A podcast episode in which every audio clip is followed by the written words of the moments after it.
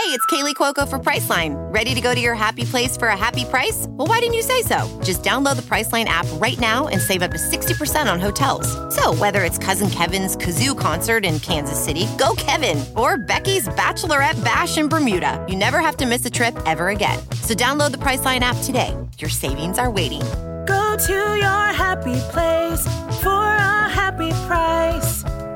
Go to your happy price, Priceline. How do you pass up the opportunity to spit blood in Joan Baez's face? Face, face, face.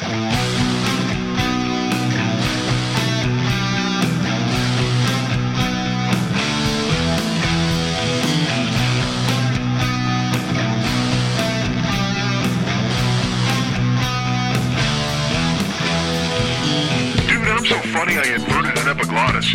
Let's round up the faceless and get some pajamas. Dude, I didn't know my head was a bank. That's fucking awesome. I want to eat so many Tootsie Rolls I just shit a tire. I jerked off this towel so much it might be a surfboard. Mr. Schmidt is an entertainer, not a ghoul. Hey, what's happening, Mike Schmidt, 40 year old boy podcast. You ever have one of those days when it seems like everyone's on your case from your teacher all the way down to your best girlfriend? Well, I feel that way all the time. But I've found a way to get out of it. Actually, I haven't found a way to get out of it, unfortunately. That's why I'm recording this on fucking Thursday. Uh, this show is usually available on Thursday. Thursday morning, sitting there waiting for you like a like a Thursday present, as if Christmas were a, a Thursday all week long, or every week long, or every month long, or every Thursday of the year was Christmas. That's what I'm trying to say. See, this is the shit that made me stop yesterday. Uh, I, I, uh, well, yesterday and Tuesday. Fuck. I, should, I, I try, I tried Tuesday. I sat down to record and I was there. It was election day. Uh, and here's the thing. I, I don't know if this is interesting. I don't know if you want to plumb the depths of my skull and get in there with me and dig around and see what the fuck happened. Because, uh, truthfully, I don't know what happened either. I, I do. I have a general idea what happened, but at the same time, I, I, I try to extricate myself from the situation, and then it's very, very difficult for me to do so, and I don't know why. And this is a new phenomenon, uh, just the past couple of years, and I know exactly where the fuck it's happening. All right, um, I'm in a room by myself, so it's very easy for me to tell myself that this doesn't matter, even though you guys are all out there. Even though I, I work for you guys, you pay my Patreon, you're all super cool. You give me donations, you send me things via the mail, as we've talked about. There's a listener out there who's sending me some pillows for fuck's sake because I mentioned buying pillows. He's like, dude, I got the best pillows, and he sent me photos of them, and I, I, I, I I'm in, indebted to you guys. I mean, I, I, absolutely feel terrible that I wanted waiting a day, and then, and this is totally true. Um, it's Thursday evening as I record this now. I, I thought I'd be get, I'd get it this afternoon. I, I tried yesterday too. Wednesday, I sat down. It's just do you ever do you ever just get bad at your job, or do you ever just feel like you're not getting it done? And granted, that's different when you have a job at an office and you've got a boss, you got a whole bunch of people and all that kind of stuff. Because I've lived that life too. Um, but it's it's kind of it's worrying me. I'm I'm getting worried about myself. Maybe I need medicine. I, I have talked about needing medicine before. Uh, Shannon is not the kind of doctor who can uh, prescribe medicine. I'd have to go to my other doctor, Doctor Vinny Boombots. That's another one. I t- you know I told him I wanted to stop aging. He bought me a gun. Well, I, all right, he didn't buy it. He prescribed it. But still, I've never filled that prescription for the gun, and yet here it sits right here on my cork board. I do not have a cork board. I just lied to you guys. I lied about having a cork board. Uh, truthfully, I do have a prescription for a gun. That's the true part of that statement. I do not have a corkboard. Uh, I, I, you know, when I worked at, at writing gigs, we've talked about this. I, I don't know if I'm just running through the same stuff. And it's funny because people are very nice and listeners reached out to me. Fearful Jesuit reached out to me. Uh, Jamie, our friend Jamie, reached out to me. Uh, and, and people are like, hey, man, you need a pep talk? Are you okay? What's going on over there? And I, and I feel so fucking pathetic that it has to be that way, right? Doesn't it? And, and, and, but I need, but I do. I like, I like, getting people I, I, like getting reactions i like hearing people laugh i like uh I like attaboys. I, I I know it's it's childish, but I mean the show is called the forty year old boy, and it's called that for a fucking reason. And right now I am the fifty year old boy, and I don't see that changing. I'm trying. I know I have. It's so fucking weird. You ever dump out a puzzle? You ever buy a puzzle? Uh, first of all, nobody's ever bought a puzzle. Somehow you just find them in your attic. Nobody has ever purchased a puzzle. I think it's like Bibles in hotel rooms. You just go up to your attic and go into some room in your house that you buy, and all of a sudden there's a fucking 2,000 piece puzzle. You're like, wee, I can't wait to see what this tree looks like. Um, Although, just look at the box. Seriously, it's right there on the goddamn box. You don't need to build the puzzle. Why? Why do you need to prove to yourself? Again, it's algebra. Don't tell me 7 plus b equals 13 and ask me what b means because I'm going to tell you 6 every time. I don't got to do 10 steps to show you that b means 6, motherfucker. 13 minus 7 is 6. The end. Just like with a puzzle. There's a picture of it right there on the box. Well, then everybody's like, well, dump that shit out and build that puzzle so it looks like the fucking box. No, I got news for you. Just cut up the box. Frame that motherfucker. Don't frame a puzzle because I tell you what, it never looks good anyway. It's got all those lines through it. Then you're just framing like a jigsaw pattern and fuck that, man. Uh, just take that box and cut it up with some scissors if you want fucking gouges in it and then put that in a frame. There you go. Take the box, the puzzle box, cut off the flaps, and and fr- and frame that motherfucker. There you go. Now you got it. See, that's me, Shortcut Jones, and I can't be Shortcut Jones. It's like if I could just snap my fucking fingers and make a show appear, I would do it. Uh, and, and then I try, but my brain, it's just you dump. Like I said, you dump out a puzzle, and it's it's I like I I it's all there for me to figure out what I do, why I do the way I do. I I you know, uh, instances from not having enough supervision as a child, and then uh, problems with discipline and problem with with work ethic, and and these were all things that have they've been present in my life up to this point anyway. And I'm I'm just extremely lucky that I can do this. I'm and and and so that's why. All right, well, let me finish that thought. I'm extremely lucky that I can make people laugh. I'm extremely lucky that I can talk. I'm extremely lucky that I have a podcast and I can be semi charming and interesting. Uh, and there are people. Let's put it this way: I'm I'm I'm I'm happy and lucky that I've been able to convince people that I can be semi charming and interesting because then I have the privilege of doing this. Uh, the, but the problem is then when I don't do this, when I, I, I gin up in my head that I can't do this, or I try to do it and it's not coming easy, or it's not it's not coming at all, then I figure it's all going to fall apart House of Cards style. Then then I figure out then the puzzle just completely falls apart. Now now we've just got everything that was built Every week I, I build a puzzle into something and I present it to you guys and yay, you guys like it. And then the next week I just got another puzzle to build. And I and I know that sounds weird. And this is two separate puzzle analogies, by the way. Don't get confused. The show itself is a puzzle because I never know where the fuck it's gonna go. I have bits and pieces and chunks in my head of things that I've done and things that I plan to do, and that all comes together in this fucking show base. I make a verbal soup for you guys to swim around in and it's all exciting. However, I'm also talking about what's in my head and the way I react in my life and how it's a it's you just dump it out and you try to build it. It's it's the puzzle. I have every piece I need for success. Um, I have every piece I need. Like I said, I, I would love to go do stand up. I want to go do things. I want to go, but also at the same time, there's this one. There's there's there's a puzzle that's not even a puzzle. It's just two pieces, and it's so easy to put together. And that puzzle just is me sitting in my house, just sitting in my house and doing nothing in the quiet and reading. And and I did that. I did it last week, and I felt so. It felt so warm it, it's a, almost like a drug itself. Last last week, uh, a week from today, Thursday, uh, I sat in my house because I had recorded the show. I did the live stream on Thursday night, and and you know what I did, man? After the live stream, I just I fucking uh, I I just I fucking lit. You know, I lit a candle. I got a candle going now. Jasmine Morning, if you're interested. By the way, that's this week's candle.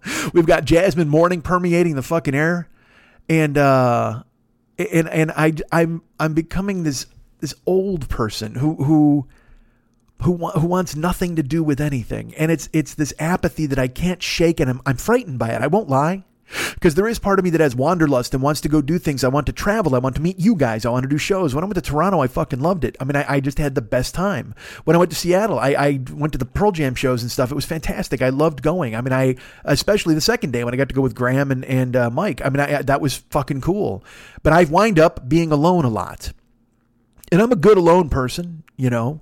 Um, but but then there are times when you wish you weren't alone, you know.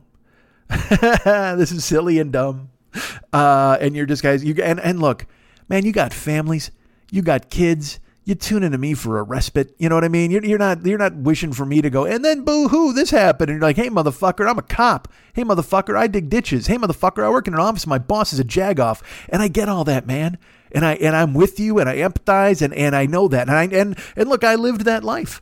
You know what I mean? When I had a job and I had I had a boss who was a jagoff, dude, one time I was working on the pet show funniest pets and people. I don't even told. I don't know if I told the story. And I got called on the carpet by a producer who I had actually worked with on Funny Money. He was a producer. He was a great guy. I mean, I really got along with him. He was really cool. Um, he happened. I happened to meet him on uh, on Funny Money, and so then it just so happened he became my producer at a you know literally a different production company, different production house, and he winds up being the producer on the clip show. It was fantastic. So I I, I get along with him really great, and everything's fine. But then one day. Uh, I I I don't even recall what happened. Like, we pitched some jokes and they didn't work, and I kind of bitched about it. And I was bitching about it in my office where he could hear me. And I guess I wasn't really thinking. I was just because, um, you know me. I mean, look, I uh, when when it comes especially to jokes and comedy, I I I'm collaborative to a certain extent, But if you've got a, a suit telling me fuck that, that's not funny. It used to happen on Funny Money all the time. I, I still have the notes. I was very happy. One of the things I did find as I went through my closets and stuff is I found the notes we got from Network. And one of my favorite notes I ever got, I, I've mentioned it on here. And this is another thing that, I, that keeps me from doing this show is I feel like I'm just this fucking old man with these glory days stories who keeps talking in a goddamn circle. And and I just think that you guys are just going, ah man, fuck, we heard this already. Dude, we heard this already. Get some new fucking stuff. Uh, nobody cares that you're frustrated and sad. Nobody cares that your fucking head is a mess. Nobody nobody cares. I, and and it's and look, you care, everybody cares. That's the mantra of the show, and you guys have been very nice to me. But I know, I know there are some people out there who wish I had a guest to talk to to take the fucking edge off, or wish I was talking about something happy, or and, and I understand that, and and I don't wish to push you aside or alienate you, and I don't want to fucking lose anybody. I, I was just gonna say, you know, I, I tried to do this show yesterday. I'm not kidding. I sat down Wednesday night uh, I sat down Tuesday night. I was going to do it, and then I had to text Max and go, "Look, man, I'm not going to get done by it because he, he needs it done by 10 or 10:30 Midwest time to know what the artwork's going to be." And I sat down and I was recording, and it was election night, and I was distracted by that, and I already voted, and, and I was looking at stuff, and and and I will not lie, I got my dick knocked in the dirt by paying attention to shit that happened in the fucking world. And then part of me is like, "Well, I'd like to do a show where I can actually talk about the election results. Maybe I can wait until Wednesday," but with the artwork, the way it works is I have to be done by Tuesday. And so I, I, I tried, I sat down, and then, uh, and then it just, I just knew I wasn't going to get done. So I wrote him and I go, Hey man, I, I bought a, an extra half hour out of him because he was, he's actually a little under the weather this week.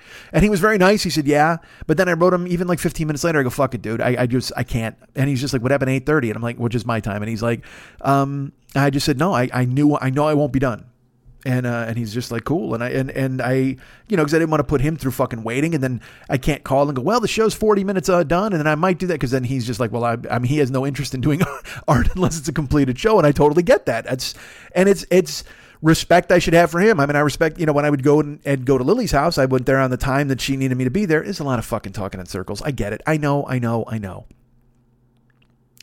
So uh but I'm going to talk you through my fucking head process. So when I knew I didn't have to get the artwork on Tuesday night, when I, I, I cleared Max and I basically released him, that meant I didn't have to do it Tuesday night. Uh, I did. I tried. I sat and I talked, and but then I was able to go. Well, I've got some leeway, and I got all day tomorrow when I can record this. So uh, all day yesterday, Wednesday, I just uh, I, I I was gonna do it, and then I got to evening, and I sat down, and I kept, dudes. I recorded this fucking show 15 times sometimes for two minutes, sometimes for eight minutes, sometimes for 10 seconds, sometimes, I mean, and I just kept cutting it because I'm like, this isn't funny. Or I'd stumble on a word and I'd cut it. Like I'm holding myself to this weird standard of perfection. I'm holding myself to this weird thing where I, have got to, I got to nail it. I got to fucking nail it because otherwise everybody's going to take off. And then your head just gets insidious and it just starts fucking barking at you. And then I'm like, well, you know what? I don't have any artwork this week, so the show's got to be. I got to really bring the fucking heat on this show because it doesn't have the artwork to carry it. It's not strong enough. And I'm and then and then your head forget it. Then the long knives come out. Then whatever the fuck happens, someone's just got a fucking axe in your head and they're chomping around in your skull.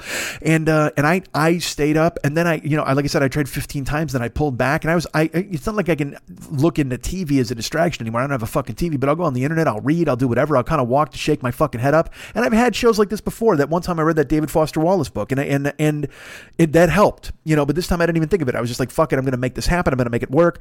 Um, and then I was up all night. And then, and I mean, when I say all night, I mean all fucking night. And I, I would sit down at like four in the morning and try to do it. And then I'd pull away and I'd go sit in the chair in the living room and, and I'd stare. I'd just fucking stare in the quiet. And I'm like, all right, what is? And then in my head, I'm like, what is wrong with you, dude? What the fuck happened? And then, and then this guy shows up. Hey, man, you know everybody's gonna fucking bail on you. You don't get this done, man. People are waiting for you. They fucking depend on you. They need you. You're supposed to fucking have the show up by tomorrow morning. Already, you fucked it up by not getting the artwork. So now you're gonna really fuck it up by putting out a show late or even fucking at all. And then in my head, I'm just like, well, I all right, I got to fucking do this. And then I sit down and I stare at the microphone like a blinking cursor, like when you're trying to write a, a story or the or the first joke or or anything, a paragraph. You'll stare at a blinking cursor and it's death. It just mocks you. It's it's just like a blinking clock on a VCR, but that you can set with three buttons. You can't change the blinking cursor until you, you do your work. So I stared at the microphone. I know it's my work. I'm looking at Audacity. I did how many voice tests did I do? I recorded. I, I must have done 20 launches where I tried, and then all night. Then it's five in the morning. Then it's six in the morning. Then it's seven in the fucking morning. And I'm like, man, I'm just and I'm awake. I'm fucking awake. You know, I got I got up Wednesday morning. I've been getting up at you know 10, 11, and going to the gym. But that's that's another thing too. Fucking John got sick this week, the trainer, and so he canceled on me for Monday. And he's like, maybe Wednesday, but I don't think so. So I could have gone to the gym myself, but I did not. I went, oh, yay, I, I get that time off. I mean, I've become worse. I've, I've backslid into all the bad habits I had before that I had shaken, that I had actually kind of gotten rid of.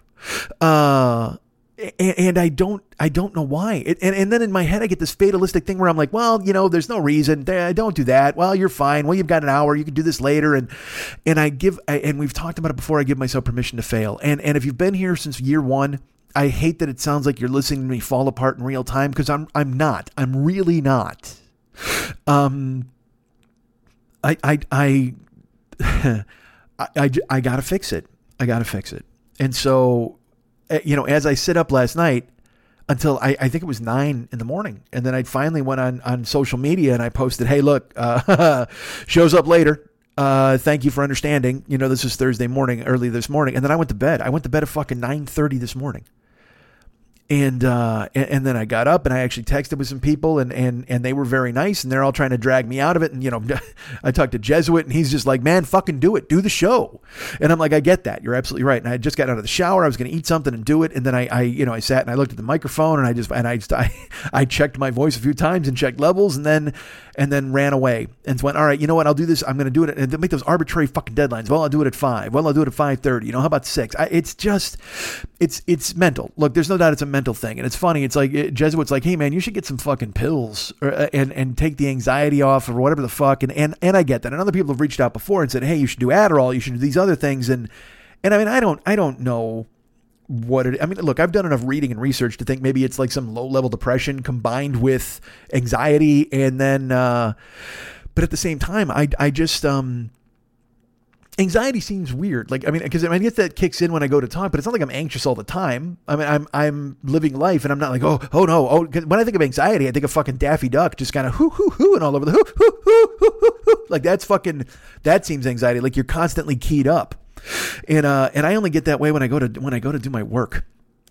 But this shouldn't be work, even though it is work, because every week it's you know an hour and a half to a two hour new fucking comedy show, life show, whatever the fuck show. Uh, and then that's the thing is I build it up as this monolith in my fucking brain where I'm like, well, maybe they didn't like last week's because last week, you know, I didn't have anything really to bring to the table except I opened a bunch of stuff in the PO box, and then I'm like, ah, fuck, well, I probably let people down that week, and then well, I'm going to let them down two weeks in a row, and I, I'm not kidding you. I just kept when today when the show didn't go up, and then I slept, and then I woke up. The first thing I did was I checked the Patreon to see who canceled because uh, you guys are my bosses. So I was like, well, fuck, people have got to be bailing on me now. There's no doubt. You know, I mean, I, I, I, and, and it's, it's such a weird way to be, you know what I mean? But also that's part of the, the, the reason, you know, cause I, I fucking care a lot. I do. I fucking care about this.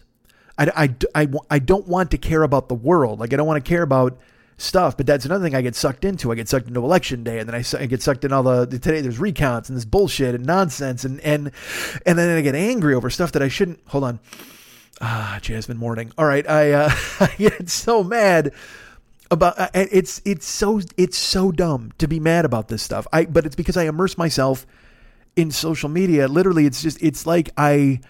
I, like I'm just poking myself with a fork like an undone chicken and just letting it seep in. I, I just I don't you know, last week we had I had to hear about the caravan coming to this country, and they were going to destroy things, and they were on their way, and they were they were in boogeymen, and and then birthright citizenship, and all all these different things, and I and I I get worked up because I, I don't understand why people can't see what that is, why they can't see this is foolish and a ploy. And, you know, even if that fucking caravan makes it here, you know what they're going to do? They're going to lay down a nap just outside the fence. And then probably they're going to ask to try to become citizens. They're going to try, they're not storming the fences. They're, I mean, they're going to be fucking gassed from, they're walking here from fucking Honduras or whatever the fuck.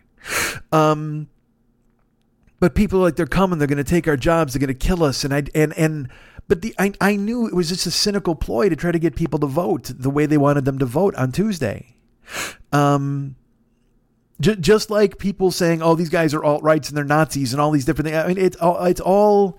Everybody has their rhetoric that they amp up to try to get you to vote. Now, do I particularly? Uh, I don't agree that the caravan's coming to kill us, but do I believe that there are alt right and Nazis and a real problem in this country? That I do. Yes, I do.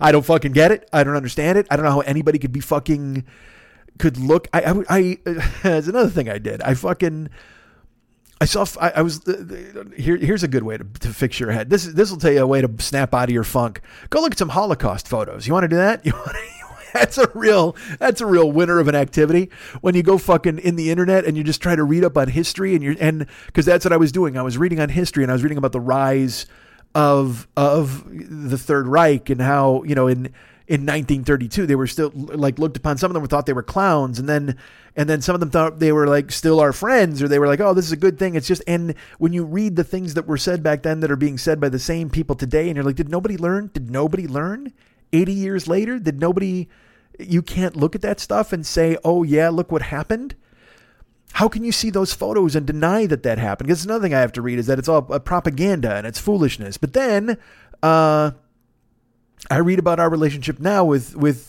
Uh, I'm not, I'm not. I can't. I can't get into Israel. What am I gonna do? See, because that's another thing, dudes. I, I'm sitting here. I got. I have the fucking Curtis Armstrong Revenge of the Nerd booger biography on my desk and you're going to listen to me talk about Israel? Are you fucking joking? That's the dumbest thing. That's why I don't think that there's that anyone wants to hear my take on it because my take is that I don't understand.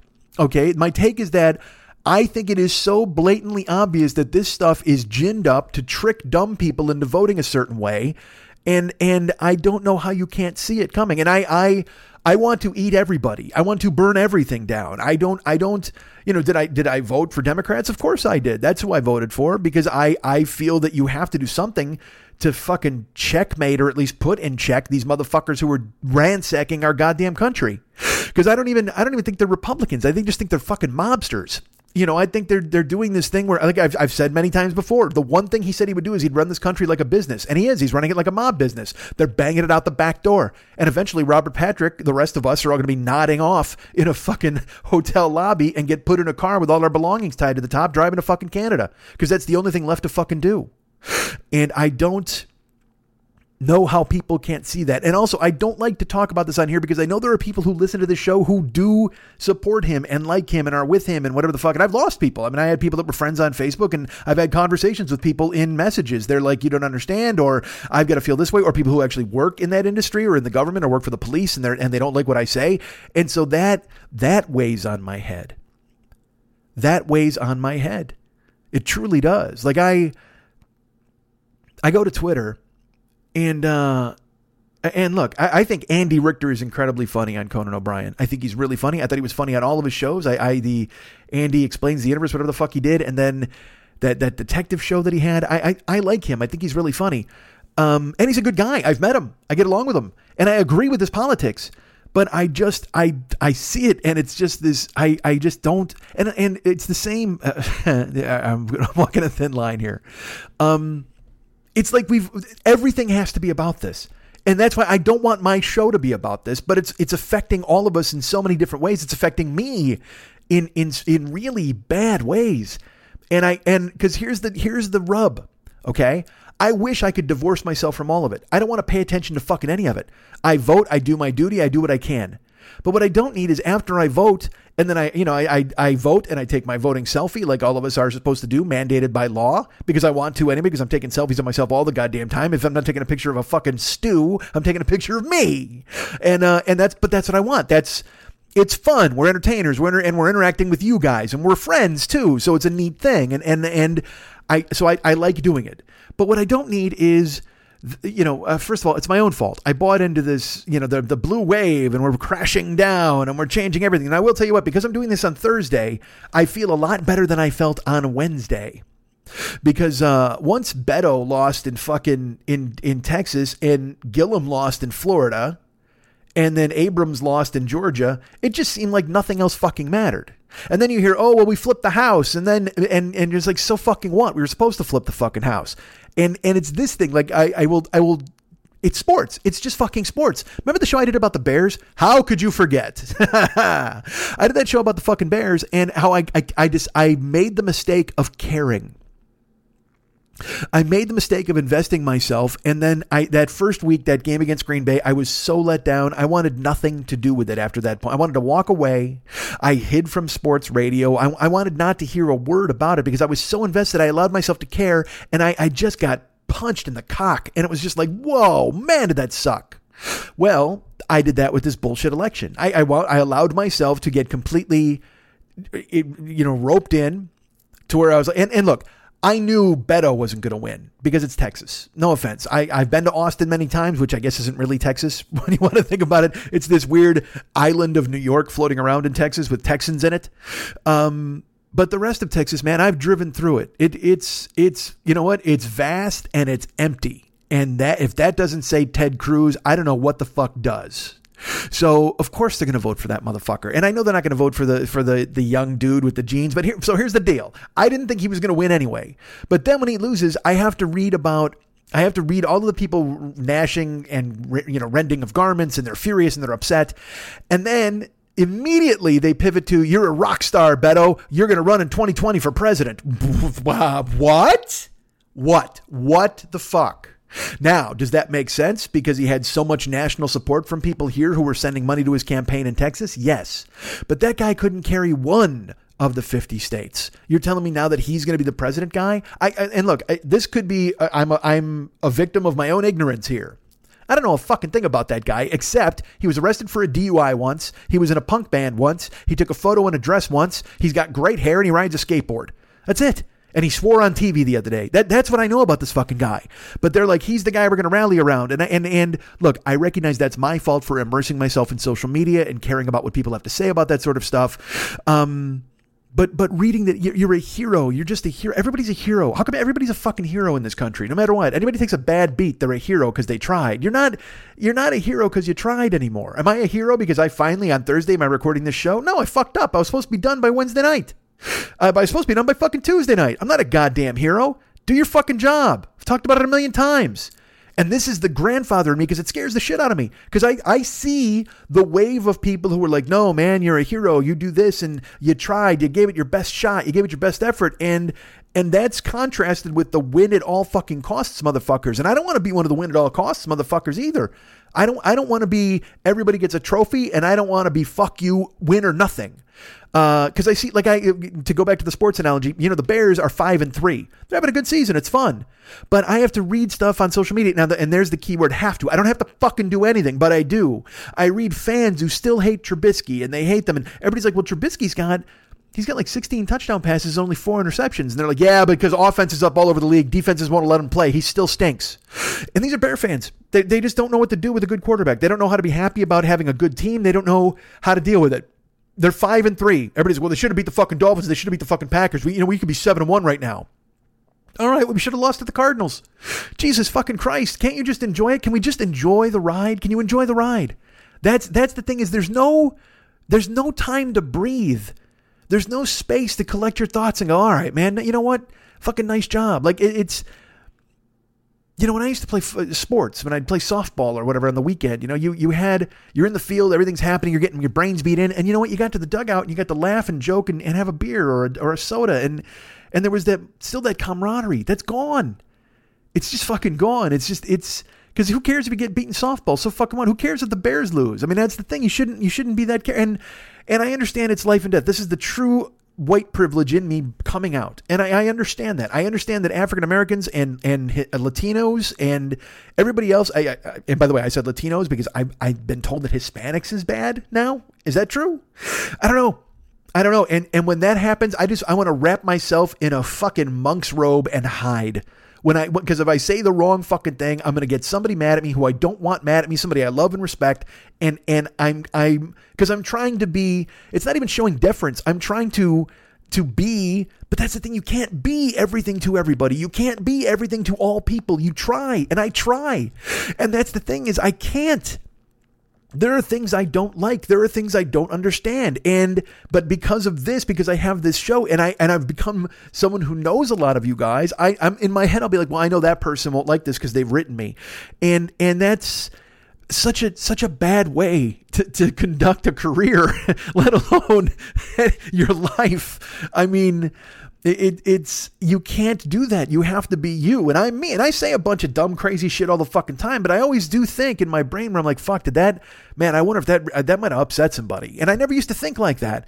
The first fucking you know certainly seven years of this, I never thought that. And and uh, I won't lie, man. When when I started dating Jill, I started to worry about everything that I said on the show because I didn't want to hurt her feelings because I hurt her badly through the show once. I fucked up and and uh, and then it, it and that axe was poised over my fucking head for the next five years because I fucked up, and then I, I'd said it, I talked about it on the show, and and then it became a thing, and so then I became this guarded dude, or I'd spin things a different way from how I truly felt.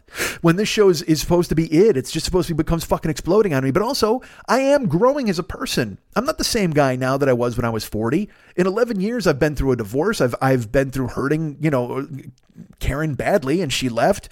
Reconnecting with her, I dated Jill, and I and I got fucking smashed into the rocks on that goddamn thing, and. uh but also have to deal with the fact that she tells everybody that I I'm the one who smashed her into the fucking rocks and you don't care about it nobody cares. I know I get it.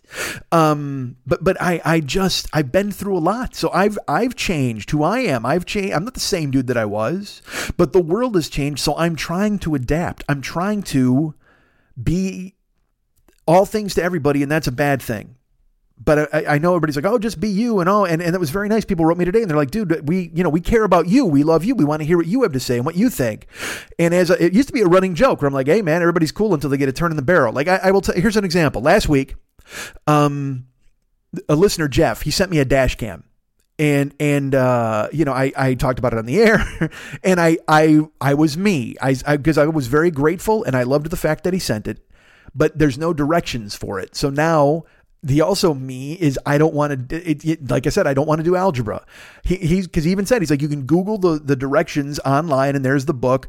And I'm like, well, th- so then I got to bring the laptop to my car when I Google it, and then I got to hook it up. Like, I mean, it's this I, I will I don't give a fuck how tall or small your gift horse is. I hope he's got room in his throat for my head. Because I'm not just gonna look, I'm gonna fucking stare. I'm not gonna look in his mouth. I'm gonna stare down his gullet right into his fucking gift horse stomach. Because that's who I am as a dude a lot of the time. And I don't want to be that guy and I don't want to upset people. It's nice that they think of me. It's beautiful that he would send me. He sent me a fucking dash cam. Are you kidding me? He saved me at least 150 bucks. That's fucking phenomenal. So now I bitch though. I bitch because I've got to Google it and I've got to find the fucking thing and I got to hook it up and all this. I mean, it's like you can't you can't do a good thing. It doesn't get unpunished for me. You know, you do something nice and then I fucking tear you apart on the show. I'm having fun. I think I'm being silly, but also on the show I try to be as, as close to me as I possibly can. And you know who I am? I'm a guy who doesn't want to do any fucking work.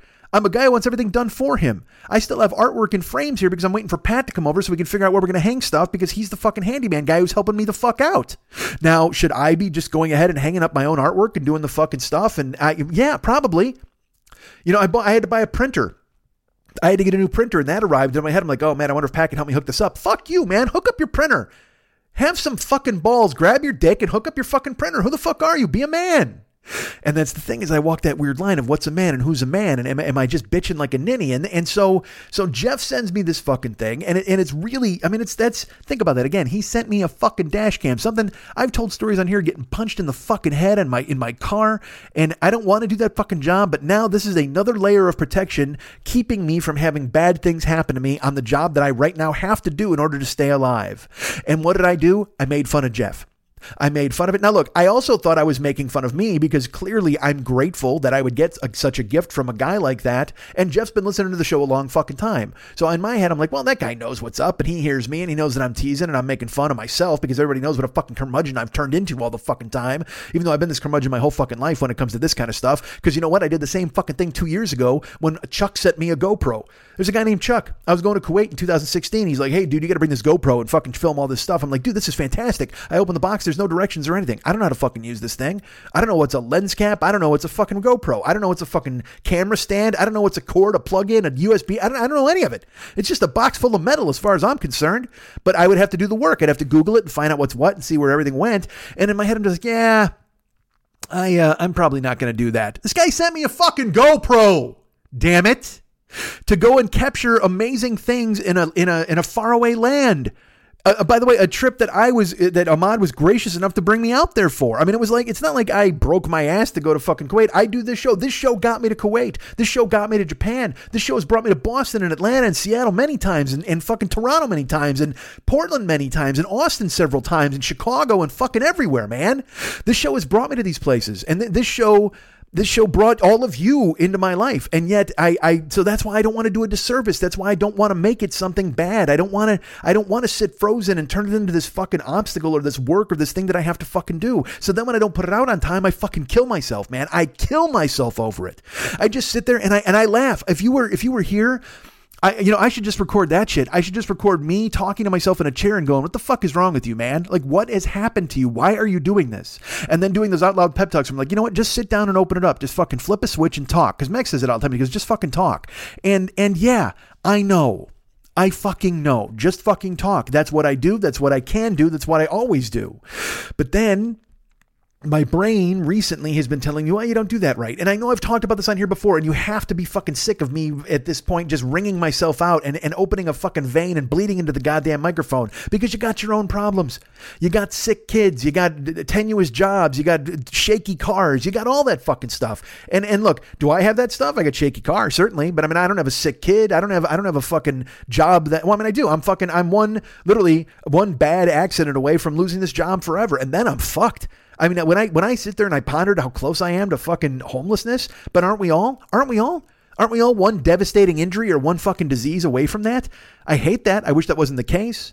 Um, you know, I, I have some friends who who unfortunately same thing just happened and there was there was some medical stuff that happened and now they are they are it's become a coin flip. Instantly, their life, their mortgage, everything just kind of went went up for grabs and and they're genuinely worried. And so I, I want to help. I want to do what I can for them. I want to do everything I can. And and what I can do, by the way, is be true to myself and make some money and try to help them out that way or whatever the fuck I got to do on this show. But at the same time, I'm I'm in the same boat.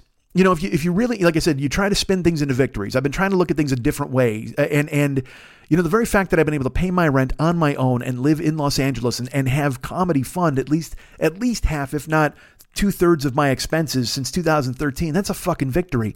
That's a fucking triumph. And also, I have to do this. I have to do, I have to double down and go. Well, you know what? If you tried harder, you could probably do a whole lot fucking better because all you do is you put out a podcast every week. And I look, I know it's not all you do. I do it, and I'm very excited to do it, and I'm happy to do it. But the, as, as, far as an entertainer, I mean, I could hustle, I could go do stand up, I could do, do, do those things, and I, and you guys don't want to hear it. You know, you don't want to hear me going, "Well, I'm going to go out and do comedy one of these days." Woohoo! Uh, well, I mean, you you got to fucking do that. You can't just sit there and, and hide in your place and and and fucking say, "Well, I'm going to do that someday," and then not do it because then you look like a fucking dope. So I look like a dope. You know, I, I, I, I, we're all in it. We're all in the fucking stew. We're all ready to get fucking, we're all a coin flip. All of us. I don't have any fucking rich listeners who are fucking making billions of dollars and can fucking just live their life without worry. We all worry. All of us. And so it seems disingenuous for me to come and tell you my worries and tell you that I don't think I can do this or I couldn't do that.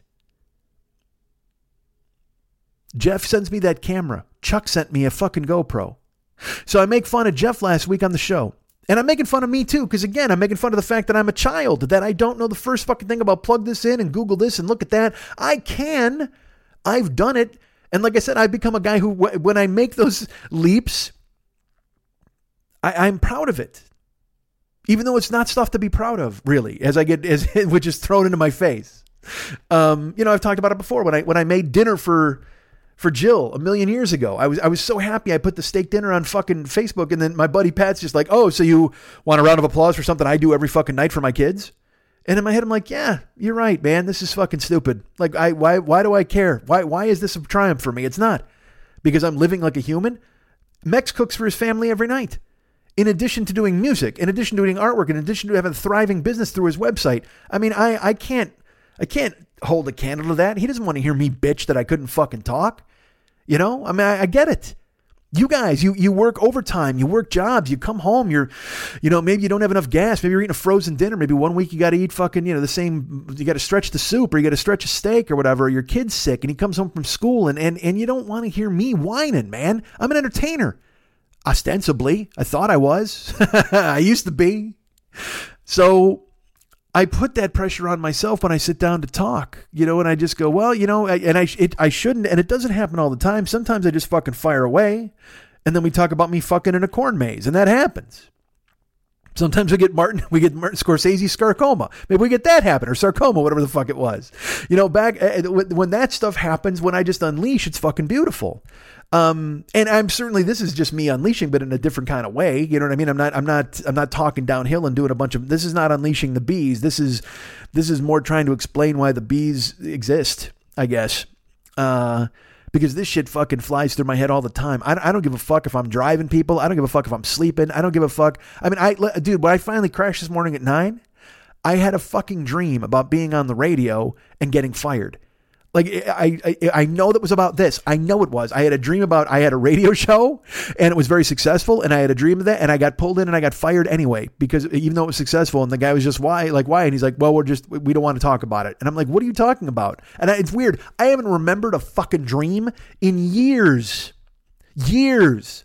I mean, I can record, I can, you know, remember snippets, but I mean, this one, I know, I know the dialogue. I sat in this fucking guy's chair and the guy, it was almost like talk radio with Bogosian because the dude looked like Alec Baldwin. He had the slick back hair and a suit.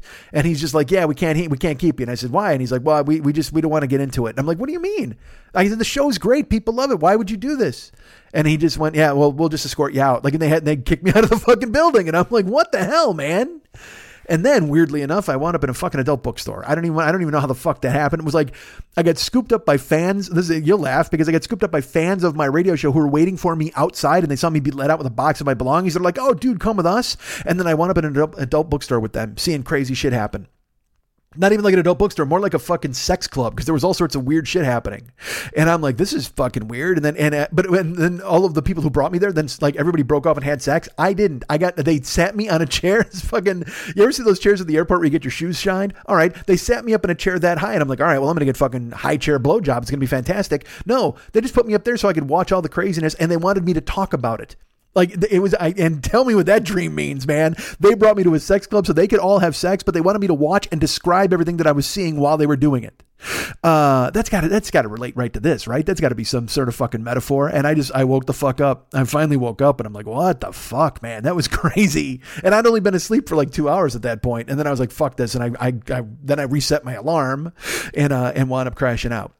Um, yeah, man. I I so I don't I, I don't I apologize. I will I will apologize to you guys because this became this. I apologize for being tardy. I apologize for making you experience this nonsense. Nobody wants to hear me tearing off scabs, man. And look, you're all very nice. And people are gonna write me and go, no, man, I'm right there with you, and you're gonna send support and things. And and and that's great. But it's so funny. I, I wind up shaming myself because of that. Because then in my head I'm like, well, they think that I did this because I want them to reach out. And that's not the case. That's not the case at all you know, I'm, I'm just doing this because honestly, I fucking had to. I mean, I, it's, it's, I, you know, this show, there's no script. And in my head, I had snippets of stuff to talk about. I had snippets of stuff to think about. And, and now it's Thursday. So now what's funny is, like I said, I was so fucking down about the election yesterday. I was like, what the fuck, man? Why did I even bother caring? But then I started to read more about it. And I'm reading that we, that uh, we fucking, that Democrats wound up winning a lot of stuff at the state level. They wound up winning judges and things like that. But then in California, dude, I went and voted. You know what the fucking, they had measures here, whatever they, uh, uh, uh, propositions, whatever the fuck. Dude, they had a prop, they had a proposition here to uh, to have animals not in small cages to make sure that animals used for food or whatever the fuck could have more room to like walk around. And, and California voted yes on that. We love chickens. So that was basically, I'm going to call that proposition, we love chickens. So they gave chickens the equivalent of a two bedroom cage. They were like, ah, we can't clamp these motherfuckers up. Sure, we're going to eat them eventually and all of their eggs, but let's make sure they're comfortable while we do it. There was also a measure on the ballot that wanted to abolish uh, rent control uh, I'm sorry, wanted to uh, it wanted to uh, the way the, the the verbiage of it on the on the you know I'm gonna fucking read it. Hold on, I'm gonna grab it because I was like, what the fuck? When I read it, I was like, this doesn't make any fucking sense. But it was uh, it's a proposition, and it says, all right, brace yourselves for this. I can't believe I'm reading a proposition on this goddamn show. Prop 10 had uh, it was expands local government's authority to enact rent control on residential property initiative statute, repeals state law that currently restricts the scope of rent control policies that cities and other local jurisdictions may impose on residential property. So basically, it it it repeals because with the repeals and restricts, you're like, or is that a double negative? I got to really piece this out. But what it does is basically it took away the state law that was restricting rent control. So it was going to institute more rent control because man, we are fucked here. Oh, we also had on the ballot help homeless people with more like different housing that passed, but rent control destroyed. It was completely defeated. And and I'm like, well, hold on, hold on a second here. You're giving a chicken a two bedroom apartment, but you're telling people that that fucking landlord can raise their rent double in a month. Like, I, I mean, I don't. I read it. I was just like, who the who you? And it passed by a ton. It was like 65 35. I'm like, did you not read this properly? And then in my brain, I go, wait a minute, did I not read it properly? But everything that I read said it was a good thing. It was it was something that we needed to do because it put a check and a balance on fucking landlords. Because you know, I, I just found out like someone here in my building is paying seventeen hundred dollars for a for a one bedroom or something like that, or seventeen fifty. I just heard, and I heard them talking about it on the balcony, and they've been here a while. So I don't know what the new ones are going for. Uh, I mean, I, you know, and I'm lucky enough that I got in here and I had rent control and shit like that. And that's one of the reasons they want to chase me the fuck out is because a, you know, they want they just put in a new fucking uh, rug. They want to get a real person to fucking use it. But also b, I'm I'm keeping them from money like every month. I'm sure they see me as this walking fucking dollar sign, man. But on, I, I, I voted for that in California and then it got destroyed. But yet we're going to make sure that fucking snakes have, have a bigger tube or whatever the fuck. And not that we're eating snakes, although we will eventually, with the way the voting went all over this fucking country, eventually we're going to be eating snakes. We're going to wind up at some camp somewhere, just fucking cut heads off and strip their, and, and making boots and shit. I mean, that's just, and I'm, um, I'm, And then last night, man, we have another shooting. We have a shooting here in California, and people were very nice on the Joker's page. They reached out because they weren't sure if I was going to be, you know, because I'd been driving, and then the show didn't go up, so people are like, "What the fuck?" And I, and so, like I said, before I crashed, I wrote down, "Hey, you know, I'm alive," but at the same time, I'd been to that bar. I have picked up and dropped off people in that bar. It's it's not close to my house but it's it's like 27 30 miles from my house but i have picked up and i have dropped off at that bar i told a story a couple of weeks ago that I dropped off. I talked to a lawyer who was talking to me about, you know, possibly, he's like, well, would you need a guy on retainer in case you say something dumb on your show? And I dropped him off at a wedding and he was real nice, tipped me 20 bucks, super cool guy. But, uh, but after I dropped him off, I wound up having to go to that bar and pick somebody up. And I wound up trapped in the Thousand Oaks area, picking up people and then wound up dropping off and picking up at that bar one night, like four times. So I know it existed. And uh, and I saw that last night in the midst of trying to record, in the midst of all of this stuff that was happening in my head. I'm just like, man, what the fuck? What the what the fuck is happening? And then immediately seeing people defend guns and the Second Amendment and stuff. And look, I don't want to get into this shit. All right, I'm buying. Look, I'm buying a gun.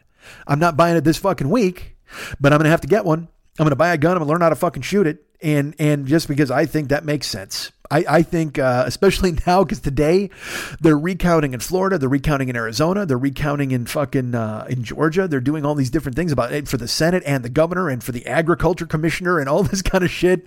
And also, like I'm reading stuff where like some places they had uh, like the the ballots were were wet, so they they couldn't count them right away with the machines. Or I mean, all this dude, all of that shit's to keep popping up. It's all to be excuses, and eventually, it's just this whole this whole country is just is just a crock pot and there's a lid on it and it's on and it's just a matter of when you know and, and when because again it's not going to be we're not going to get a tasty meal out of it. Where they're just going to leave it on and ignore the fact and then like you know they're going to you ever leave a crock pot on for like four days and forget it?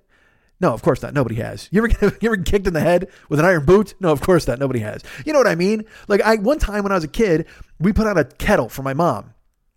Like my mom wanted us to boil water for her to have tea or whatever the fuck and we went to bed. And uh and all of a sudden, like we woke up, I don't know, it was fucking hours later. I don't know what the clock said, but I smelled fire and smoke. I was like, what the fuck is going on? So I went downstairs. My mom had fallen asleep with the kettle on the fucking electric stove. So it wasn't a fire, okay? It was one of those electric burners. You know what I'm talking about? With the fucking, it looks like a coiled spring sideways. So uh, my mom fell asleep. So I go in the kitchen and the fucking, dude, this fucking thing is red.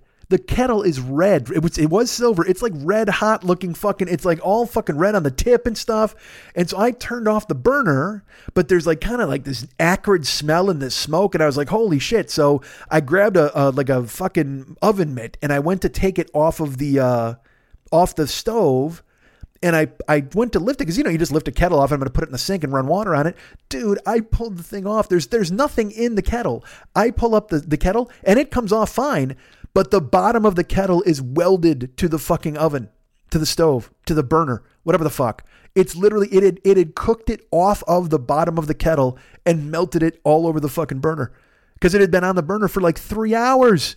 So yeah, the, the whistle didn't wake her up, and the water ex- uh, fucking evaporated, and then the fucking kettle itself was was basically melting and red hot. So I threw that thing in the fucking sink and I was like, holy shit, look at that, man. What a fucking mess. So so that's that's what this country is, man. This country is is a kettle that was put on and and nobody's checking it.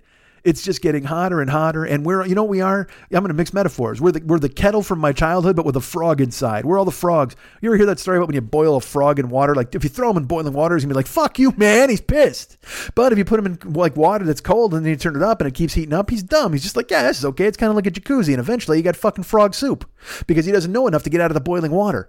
And I'm I'm just in my head. I'm like, man, I you know, I can't get out of the boiling water. I'm here. I'm stayed. I'm dug in like a tick. I've talked about Canada as a goof, and, I, and, and but not as a goof. I would love to go, but I mean, what am I going to do up there? I can't Uber there. That's a German word, and they speak French. I don't even think they fucking have it up there. For fuck's sake, is there like an Uber? Could I go do that up there? But also, I'd love to do this show. I'd love to make comedy money. I'd love to do that kind of thing. And you know, I, I when I I read my SCTV book, and they got some like fucking outpost with a barn where they put on their own sketches and just send in the tapes. That shit doesn't happen anymore, man. But I'm getting a gun. I have to. We all have to. That's the problem. We all have to. A lot of people already have them. I'm reading shit about this dude last night who fucking he's just he's just a marine who's, who's a little bananas. He doesn't have an agenda because that's everybody's everybody says this shit like oh my god it's these fucking domestic terrorists they've got all these you know agendas and they're mad about politics. I was actually it was refreshing to me that this guy didn't have a fucking agenda. I was actually thrilled with the fact that he was just a nut because we used to just have nuts. Now everyone's got a manifesto. Everyone thinks, hey, look at me. How important am I? You got to check out the bullshit that I wrote. Look at my chicken scratch scrawlings or my typing on my Facebook page and look at the memes I generated. Get the fuck out of here. You're going to go kill people, kill people. Don't leave four memes behind for me to put together a puzzle. Again, I hate puzzles. Not interested, man. I don't want to fucking solve your puzzle. You're a bad fucking guy. The end. You don't need to fucking tell me you're bad with some fucking rebus. Just kill somebody. You want to go kill 10 people, 15 people, 30 people? Cool. Go ahead. But don't leave me a rebus to fucking put together afterwards so I can realize somehow you you uh, you trace it to the Armenian genocide making you sad. Fuck that, man. I don't want to hear that fucking the caravan was coming, so I had to go to a synagogue and shoot 12 people. Fuck you, you cocksucker. Just, you know what? Just eat a fucking bullet. If the caravan's coming and it's going to ruin your life that much, what do you, you think you're going to wage a one man war? You're not fucking Batman. Who the fuck are you, the Punisher? Fucking holster those instincts. If you think you're going to hurt somebody, hurt yourself. Go jump off a fucking bridge, man. Nobody else wants to deal with that shit. Fuck your rebus, fuck your meme, and fuck your solo crusade. Nobody fucking cares. Anybody, anybody doing that shit. But of course, that happens last night, and the first thing people start tweeting, he's a Middle Eastern young man who wound up with smoke bombs. Of course, what's the left going to say about that? The left isn't going to say a fucking thing. You know what the left should say? The same thing the right should say. Fuck, what a drag. I feel terrible for all the people who were killed and their families. That's what you should fucking say. Nobody should try to score any fucking points. Don't do a fucking touchdown dance because the red, the, the guy wore a t-shirt with Che Guevara on it. What the fuck, man? What have we become? And that shit ping pongs around my fucking skull and it climbs into my head. And you know what I want to do? Like I said, I want to light a jasmine morning and just fucking hang out in my house and read. That's all I want to do. Last Thursday was so peaceful in my house. I just, I just fucking, I turned, I had one light on, one lamp, and I had the door open. It was like a nice breeze. And I just, I just sat and I fucking, and I read and I, you know, I read I read some long articles about movies. I mean, did I read a book? No, I, I actually cheaped out and used the fucking laptop or cheated out, I should say, not cheaped out. Laptop costs more than books. But I just I had this this weird me time because I finished the live stream. I finally sat down at like nine o'clock, and then I went to bed at two. I spent five hours reading, and then the next morning I got up and I went to the gym and I felt fucking great. And then Saturday I went to see the Struts with Randy. She's fucking doing well. She got her new apartment. I went down and checked that out. So I got in the car Saturday. I drove down to see her. I saw her new place. She and I went to the fucking concert in Anaheim. Went and saw the Struts, and they were fucking amazing. And I was feeling good. I was I was I was feeling great.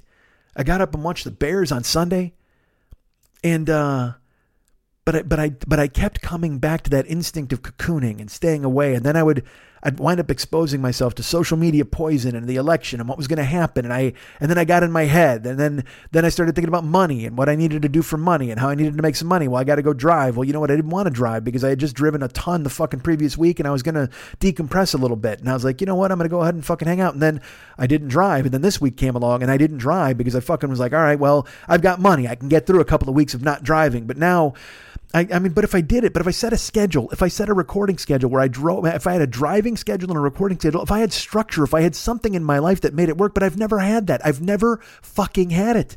I don't know how to do it. I mean, I do. You know, when I was losing all that fucking weight, I was really dedicated, man. I would get up, I'd run, I'd lift, I did all that kind of shit, and I was doing good with the food and all that. And, and then I backslid into who I am. And like I said, man, I am haunted now because I am reliving my past.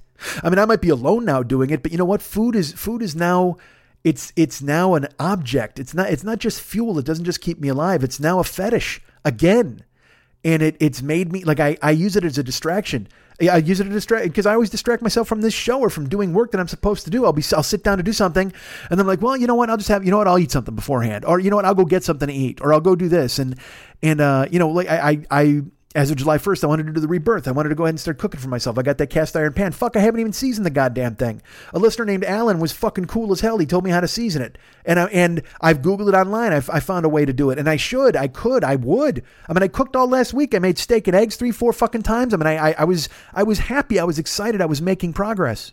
Um, and I can't explain what what takes me over. I can't explain what what what is gray in my head that makes me just just I because I, I talked to Shannon about it and it's scary as fuck and I've I've probably talked about it on here. And I know this is me repeating myself and you're probably look if you're even still listening thank you. I'm happy all right? I'm glad um, but I'm sure you checked out because again, nobody wants to hear me fucking wind myself up and tell you what's wrong with me because you've got your own lives, you got your own problems, you got your own shit that you're going through. It's fucked. So nobody wants to hear me tell them, oh well, b- by the way, it's so hard for me to do show talking and stuff like that. And, and and you're just being like, well, motherfucker, you know what I do? I work at UPS and I got to load cars for eight hours. Look at fucking trucks with packages and shit. Look at the calluses on my hands.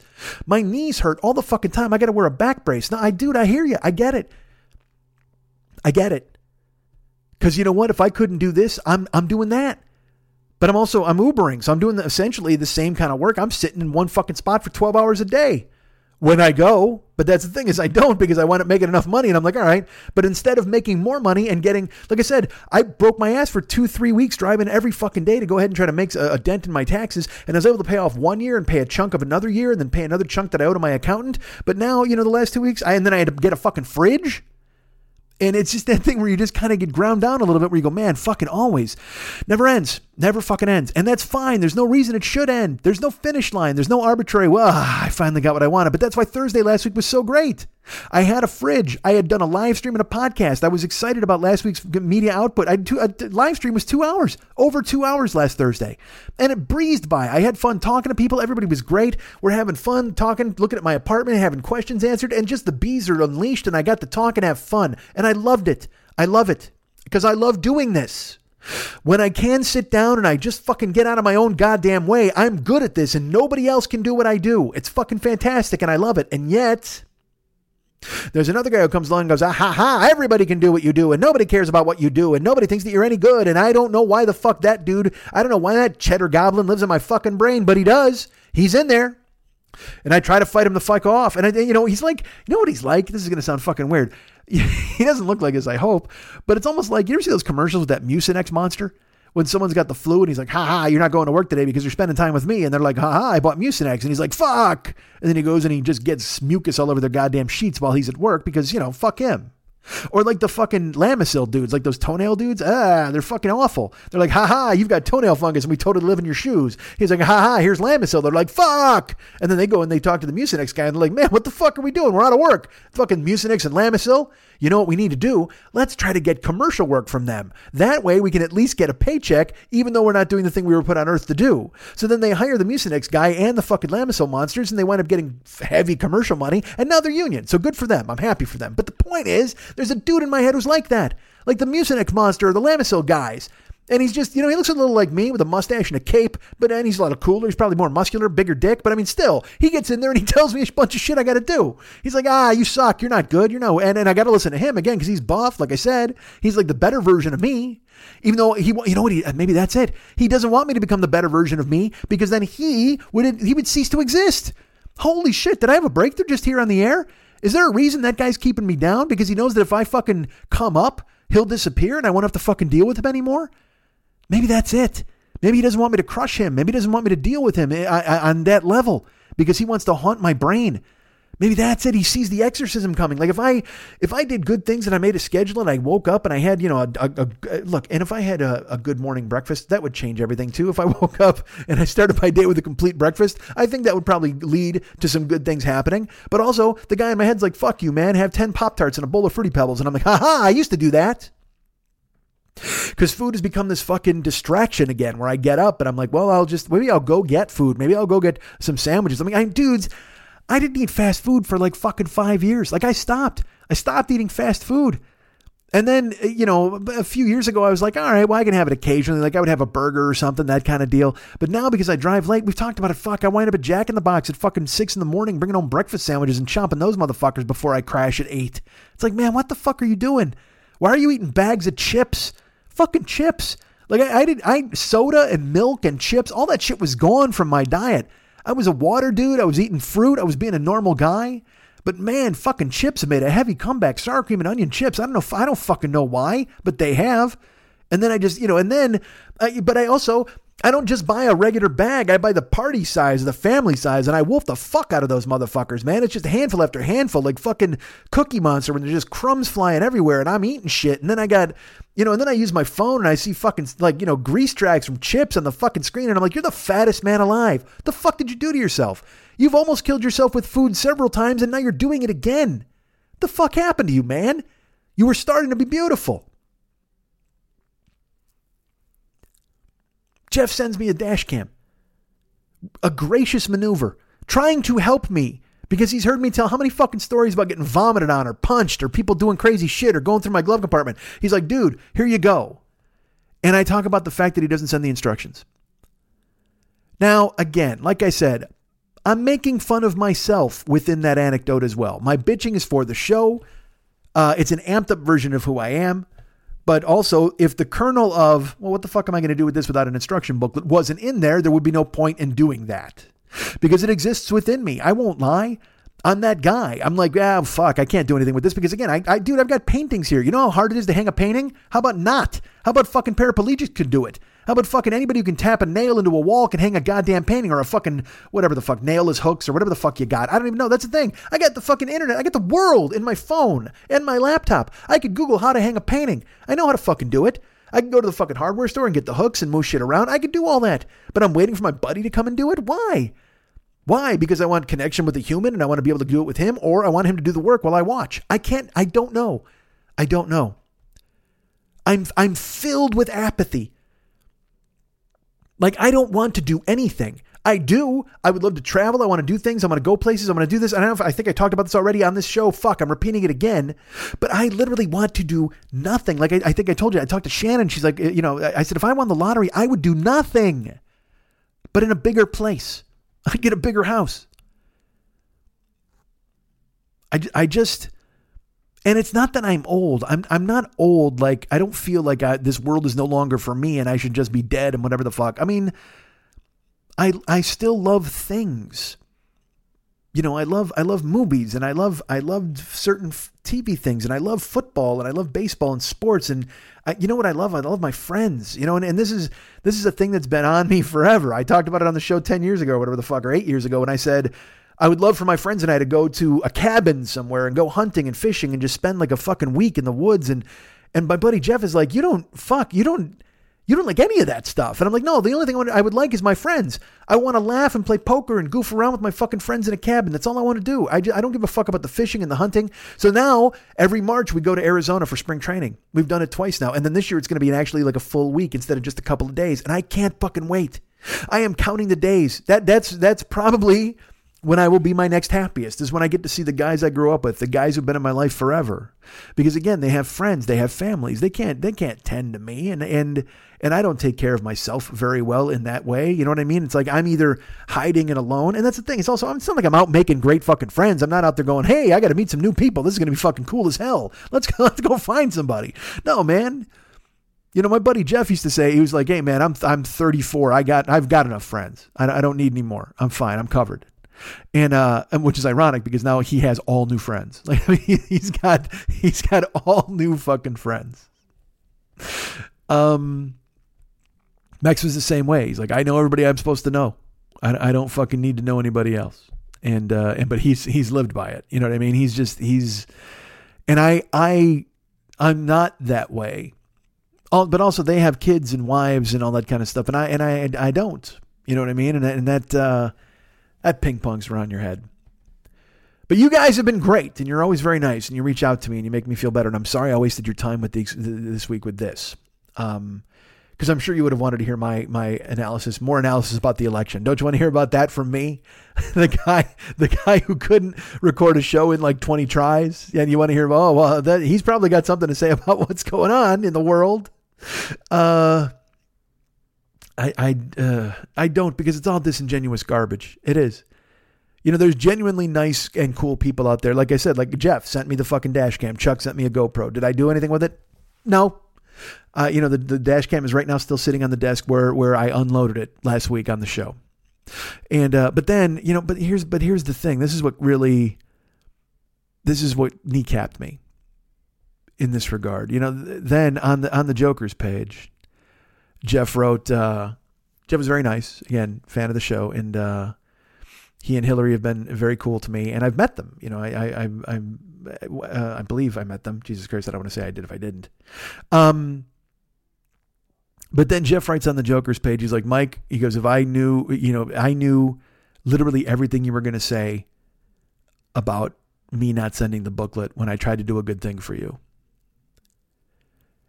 And, uh, and oh man, did I feel like a dick reading that. I mean, I just, I just felt, and I, and I know he's teasing and I know he's having fun. But just like there's a kernel of truth in the fact that I, hey, what am I supposed to do with a camera without a fucking instructional booklet? There's definitely a kernel of truth coming from a guy saying, hey, I did a good thing for you, motherfucker, and you slagged me to a national audience. Like, why? What's the point? Even though I knew it was coming and it made me laugh, that's still a fucked thing to do. Now, look, am I reading into that? Maybe. Do I read into it because maybe I felt a little guilt about taking apart a guy who tried to do a nice thing for me? Maybe. But in my head, it's that thing where I'm like, well, he knows me. He knows who I am, and he knows that I'm going to have fun on the show and be silly, and I'm going to make fun of him, and that's great. And and truthfully, he does, and he and and I am that guy. But also in my head, I go, why, well, why does why do you get a pass, man?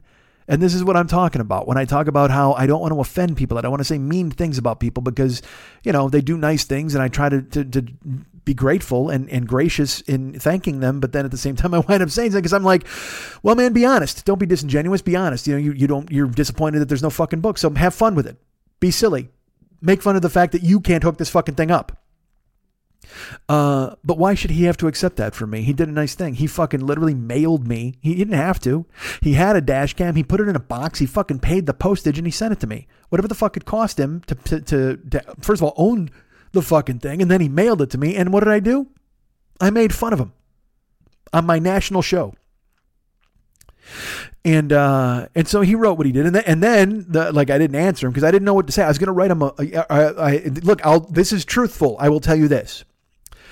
I was going to write him a personal note. I wasn't even going to write it in the Joker's page because I was going to reach out to him and go, "Hey, man, I and and, and this is so stupid to do this now because it looks disingenuous, and it also, but also it's a shortcut because it allows me to not have to type all this shit. And what a fucking idiot, right? How should I not fucking type it? I should have fucking typed this and not even worried about it. But instead, I talk about it on here because it's the lazy man's way out, and I don't mean for it to be that. But I clicked on his name to write him a note. And I was just going to write, "Hey, man, look, uh, I'm I'm happy to mail this back." It was it was what I said I shouldn't have done, and I know you want if you want this back, that's totally cool. I get it, and I'm sure he would have said no or whatever he would have said, but it's still I wanted to make the offer because I didn't want I want him to know how much it meant to me that he would send it to me, but also that I was having fun and we're having fun on the show. But I think he knows that. But at the same fucking time, you know, my my fucking head, dude, my head tells me, man, look at what you did. This fucking guy now is on your own fucking fan club AJ has to come out and basically tell you you're a dick, and and he's not wrong. Why should somebody have to tolerate me? This is who I am. Why why does everybody else have to be uh, ready for that, prepared for that. And that, and that gets in my brain. But then I go, well, because you're an entertainer and we're having fun. And everybody knows that you're having fun. Everybody knows who you are and you're just being that. And then I'm like, well, yeah, but everybody knows who I am. But what they know me to be is a fucking jagoff. I, I you wonder if that's worth it. You wonder if that's worth it. So I, I, clicked on his name to write him a personal note rather than write on the page because I didn't want to turn into a thing. And uh, I went and found out that there was another note from him from months ago that I had not answered. Gotta be, you know, I, it looked it looked like a long time ago because the subject matter it talked about was from from a while ago, probably a year ago, I would guess.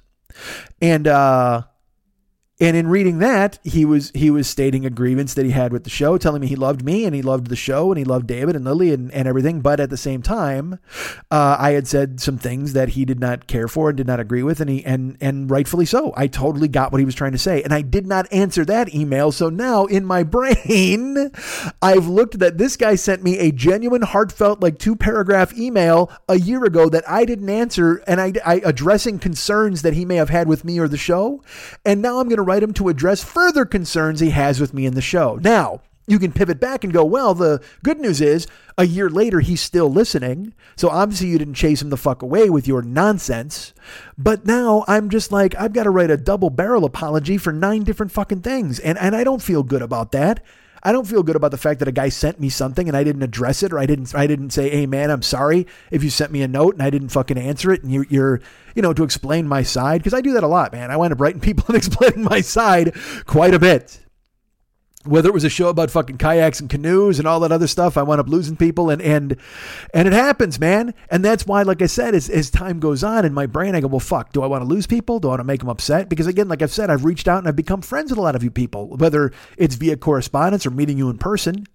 And so then in my head, I go, well, fuck, are you going to say this? And what if you, what if you piss off this person? Are you going to piss off? Because I mean, people have been very gracious and nice. You send me things in the email. You let me stay at your houses. You, you want me to record in, in your house, your apartment and stuff. And, and that's all brilliant. I love it.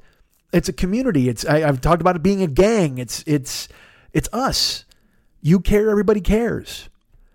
But if I keep doing that, then I'm just, then I'm just like a fucking terrible house guest. And you, you're going to go, well, we're not going over there anymore or I'm a terrible host. You're not going to invite me over. It's it's and so then in my brain I go, what if nobody wants to invite me over anymore? What if nobody nobody wants to hear it? Even when Jamie wrote me today and she's just like, hey, do you want a pep talk? And she's so nice. And and and she wrote me a pep talk and sent me a picture. And then I said, well, let me ask you something. You've been around from the beginning. Do you think people want to hear what's going on in my head, or they want to hear what the fucking uh, you know they want me to just do a normal show and not acknowledge? She goes, just do what you do. She goes, you you just you know do it'll probably be twenty percent of you talking about what's going on in your fucking head, and you'll pivot around, you'll close it out on your head, whatever the fuck. She goes, just do what you do, and and that's really nice to hear. And and other people said the same thing. Just do what you do, man. We're here. We want to hear it. And I and I know it sounds childish to have to repeat that to you. It sounds silly for me to have to go, well, it's it's awesome that people like me and they like what I do, and I'm fucking Sally Field with an Oscar speech, but but it's it's uh, it's a fucking thing, man. I can't lie to you. It's in my fucking brain. Because as I've told you, I see so much disingenuous fucking garbage in social media and and it makes me go, am I just them? Am I just another voice in the fucking wilderness? Like I see people that do podcasts that I wind up following or I, I, see them, they get retweeted into my feed, and they've started Patreon pages and they want you to support them, and their show's got four episodes or whatever the fuck. And they're just like, hey man, and I go, Am I pathetic? Am I that? Because I mean, look, and look, we're all trying to fucking make a living, we're all trying to make our way. But I see these people that are comedians that are just like they're they're mad that nobody will pay them and they're mad that they can't do anything. And I'm like, motherfucker, I've been doing this almost 30 years. So then I'm like, well, does somebody look at me and they go, man, I can't believe anybody pays that fucking guy. And it's just like, well, fuck, man, what the, who cares? Do what you do. Like Jamie said, do what you do.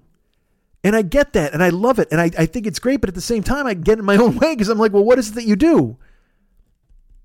I do this. but I see that on social media and I go, I don't want to be those people. And and I and you know, there's a reason, like we've talked about this a million times. I should be promoting the shit out of the YouTube thing. I promise every week to promote the Joker thing. I talk about all these different things and, and I don't do it because in my brain I go, well, you know, I, I, what am I going to do? I'm going to be, I'm going to be just like those people that I hate that I see constantly going, come to my show and see me here and do this. It's like bringer shows. When I came to LA, you had to bring four or five people or else you wouldn't get on stage. And those five people had to pay a dude two drinks. So you were essentially getting, you were bringing a hundred dollars in the door for the bar in order to do five minutes of stand up. And I never did them. I wouldn't do bringer shows. I'm like, fuck that, man. I'm funny. That should be what I bring. I bring me and funny. Now I did bringer shows in that I would be like I'd be on shows with bringer people and I'd just do a set because they had to move in some professionals along with other people that were bringing people. But at the same fucking time, I was just like I felt so bad.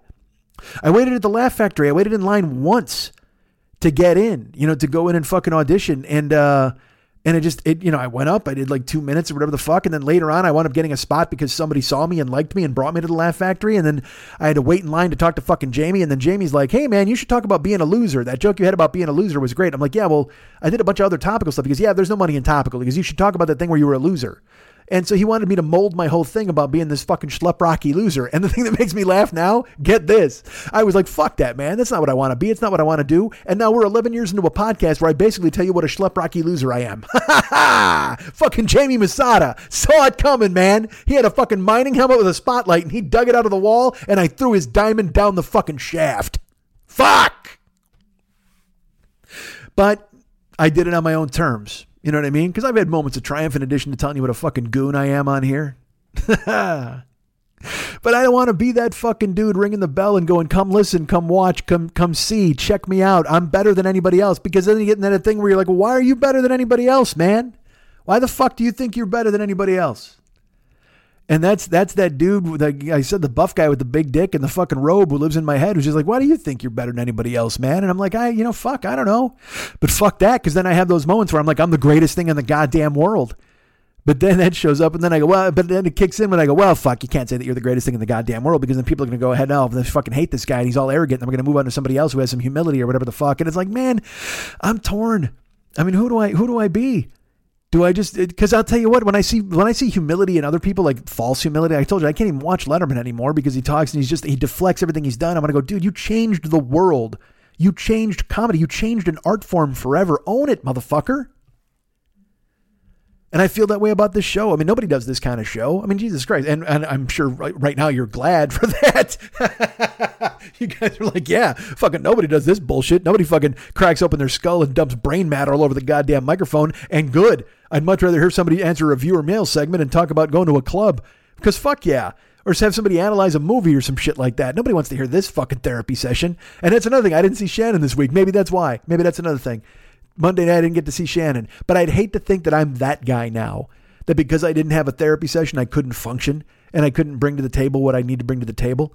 Because I know I have the puzzle pieces. I know what there is. I just got to build it. I got to build that fucking puzzle. And the problem is, you know, I, I had uh, I had an upbringing that left me short of pieces. And uh, and so my puzzle, even even as much as I have it together, is completely incomplete. And so it's it's a thing where I have to figure out how to make it work. I have to make it work somehow I have to go ahead and build my puzzle. And uh you know, like I said, sometimes the effort is just is just not there. It's just it just makes me go, well, fuck. I, I and then I wind up trying to put the puzzle together in front of you, which is, you know, I mean, if, that's the thing. Put the nobody wants to see the man behind the curtain. We want to see the wizard with the big ass face. We want to make sure we get courage in a goddamn heart. That's what we want. Nobody wants to see the scared old man who pulls the curtain back and goes, Hey, you guys get out of here. You're what the fuck? And this little dog is freaky. Nobody wants to see that. Nobody wants to see the, the, the, fucking sausage get made. They, they want they want what they want. You guys come here for the big fucking smoke and the mirrors and the presentation. Nobody comes here to see me fucking sit with my elbows on my knees and my chin in my hands, moping. Nobody wants moping. Nobody wants mopery. Nobody wants popery. You know what you want? Jasmine Morning. That's what you fucking want. If this show wants to give you any sort of scent, it's going to be Jasmine fucking Morning. So, you know, I didn't write Jeff. I didn't write him to tell him, you know, and, and so now, I, like I said, I cheated by talking about it on here. But when I saw that note from him that I hadn't answered previously, I should have answered that note too, but I just went, ah, fuck. And I, I and I, I, because I was mad at myself. I'm mad at myself that a guy who's supported me for 10, 11 years, monetarily and otherwise, I couldn't answer a fucking Facebook message from him? The fuck is wrong with me, man? And you get in your own head and you get mad at yourself because again, the only reason I'm able to do this is because of you guys. The only reason I'm been I'm not fucking Ubering seven days a fucking week or working in a fucking factory or or any of that is because of you guys. You know, uh, because you've supported what I can do. And that makes me happy. Now, look, I could still do this and try to chase the fucking stand up dream and all that, and that'd be fine, but I wouldn't be making any goddamn money. The only reason I'm able to do what I can do is because of you, and then I let you down. I don't answer your correspondence. I don't fucking. I. I I'm mad at myself because I have not worked nearly as hard as I should. And this has been a running theme my entire life. It was a theme of the one man show I took on the road. And I even closed that with a big flourish about how I, you know, I had a life wasted and I've tasted a life wasted. I've faced a life wasted. And am I going to do that? I don't know, but I want to. And I, and, but I didn't. I fucking didn't. You know, the last performances of that show were 2012. That's six fucking years ago. And I'm, I still stare down the barrel of a life wasted. Now, is it really truly wasted? No because I've had experiences that nobody else has had. I've been lucky enough to meet you guys and make friends and, and have a community of people who support me in doing the things that I want to do, the things that I, I, that I would never dreamed I would do. I never thought I'd get, oh, fuck, I always thought I'd get to Japan. But to go because of this, because of my talent and because somebody cared enough, that's fucking phenomenal. I mean, it, it just was a dream because I that was my dream from, from being a youth. To meet Ahmad, to go to Kuwait, to to to have a community of people in Canada, not just like one person. I mean, I I have people who would let me stay at their house and and, and they they visit with me and we go out to eat and, and they you know, I, I, I get to Canada and I'm literally placed in a throne and borne aloft on the shoulders of friends. And they take care of me, man. And that's astonishing. And I, I recognize that, that I'm lucky to have that. And it came about because of this. And that's why when I don't do it in a timely fashion, I get angry at myself and then I think it's all going to go away. And I'm letting down Tanya and I'm letting down Ken and Teresa. And, and I'm letting down fucking uh, Eric and I'm letting down Rick and I'm letting down John and, and Ken and, and fucking Zach and Phoenix and Justin and, and anybody who's ever had me to go record at their place. I'm letting down Colette and Kurt and Doug and everyone. And I and so then then because I thought I let people down, I then then I shrink even further. Then I pull even further back. Because then I've put this ridiculous expectation on myself where I'm like, well, now you're late. Now you really got to hit a fucking home run. Well, you don't have any artwork. Now you've really got to crush it out of the fucking park. You better do all the fucking heavy lifting right now because, you know, you didn't get the artwork because you were, you just didn't fucking get it done on time. And now I blame myself for that and I get angry about that. And then it becomes this monumental task in front of me. It's just, it started as, as a fucking ice cube and it turned into a snowball and now it's running downhill after me. But the problem is I'm not running. I'm just letting it run me over and then I let the other snowballs run me over and I just fucking lay face down and not and I don't do anything. I just take it. I take it. I wind up taking it. Because I don't want to let you guys down. Because I've let myself down. I've spent 50 years letting myself down. But now I have other people. You know, I always talk about I don't have a wife, I don't have kids, I don't have people who depend on me. Fuck that, man. Your family. You guys depend on me. Whether it's just to fucking block out two hours of your time on a Thursday and make you smile, make you laugh, make you think, make you hope, make you root for somebody, or make you shake your fucking head and go, man, what the fuck's wrong with that guy? Still, you've contributed your time. You've brought me into your life. So I owe you, man. I fucking owe you. So when I don't do it, when I don't get it done in a timely fashion, when I don't make it happen, I I I shrink and I get angry at myself. And then and then this leads to this bullshit where there's a fucking therapy session and I'm just laying on a goddamn couch and you guys are sitting there with your fucking pad of paper and just going, man, I'm out of sheets. You know, literally, you've burned through how many pens? There's no ink left. All the lead's out of your pencils, man, and all the paper's been used up because anybody who's trying to take notes and solve this motherfucker, eh, good luck, good fucking luck. You know, I've, I've been lucky enough to have people like Geo who champion me in ways that I can't even explain. And he fucking tells me, he's like, he wrote me last week. He's like, dude, you're on a streak of 14 perfect episodes this season. You could have 52 perfect episodes this year. And I know he's just doing that because he, he thinks that I'm, I need it. And I get that and I appreciate it very much. And I know the show has changed drastically from what it used to be, but my life has changed drastically from who it used to from how it used to be, and I've changed drastically from who I used to be. I've done good work with Shannon. I've changed. My rage stuff has really been fucking throttled down. It shows up occasionally. You know, it showed up in the Halloween theater with that kid, and I mean, it showed up all the time. It just, but I don't, I don't want it to be that way. But then at the same time, but then who am I? I'm just a dude, man. Then I'm just Uber Wilson out there fucking just, just driving, and I, and I don't want to. I want to be this. I had a text exchange with Jimmy Pardo the other day, and he was uh, he's he's on the road in Iowa, and uh, he he wrote me and he's like, "Hey, I tried to share one of your jokes with the middle here, and I botched it." and he said, "What was the one about Iowa and the and the black family?" And I so I typed it out, and the and the joke was, uh, it was in Dubuque, Iowa, that uh, a black family had moved into a neighborhood, and uh, uh, it was a real point of consternation. And this is back in like fucking 1999, 2000 because uh, the blacks moved there, and there was actually a city council meeting where they tried to get them not to move there, and they wanted them to go to a different suburb, and it became a big deal. And then uh, once they finally settled in, they had rocks thrown through their windows and crosses burned on their lawn. And the whites in town initially said they didn't want those black people to settle there because they thought they would attract, quote, all sorts of crime. well, I don't know about all sorts, but apparently vandalism and arson sure came to town once they moved in. Uh, so I and I typed that out for him, and he wrote me, and he's like, uh, he's like, that's beautiful, that's it.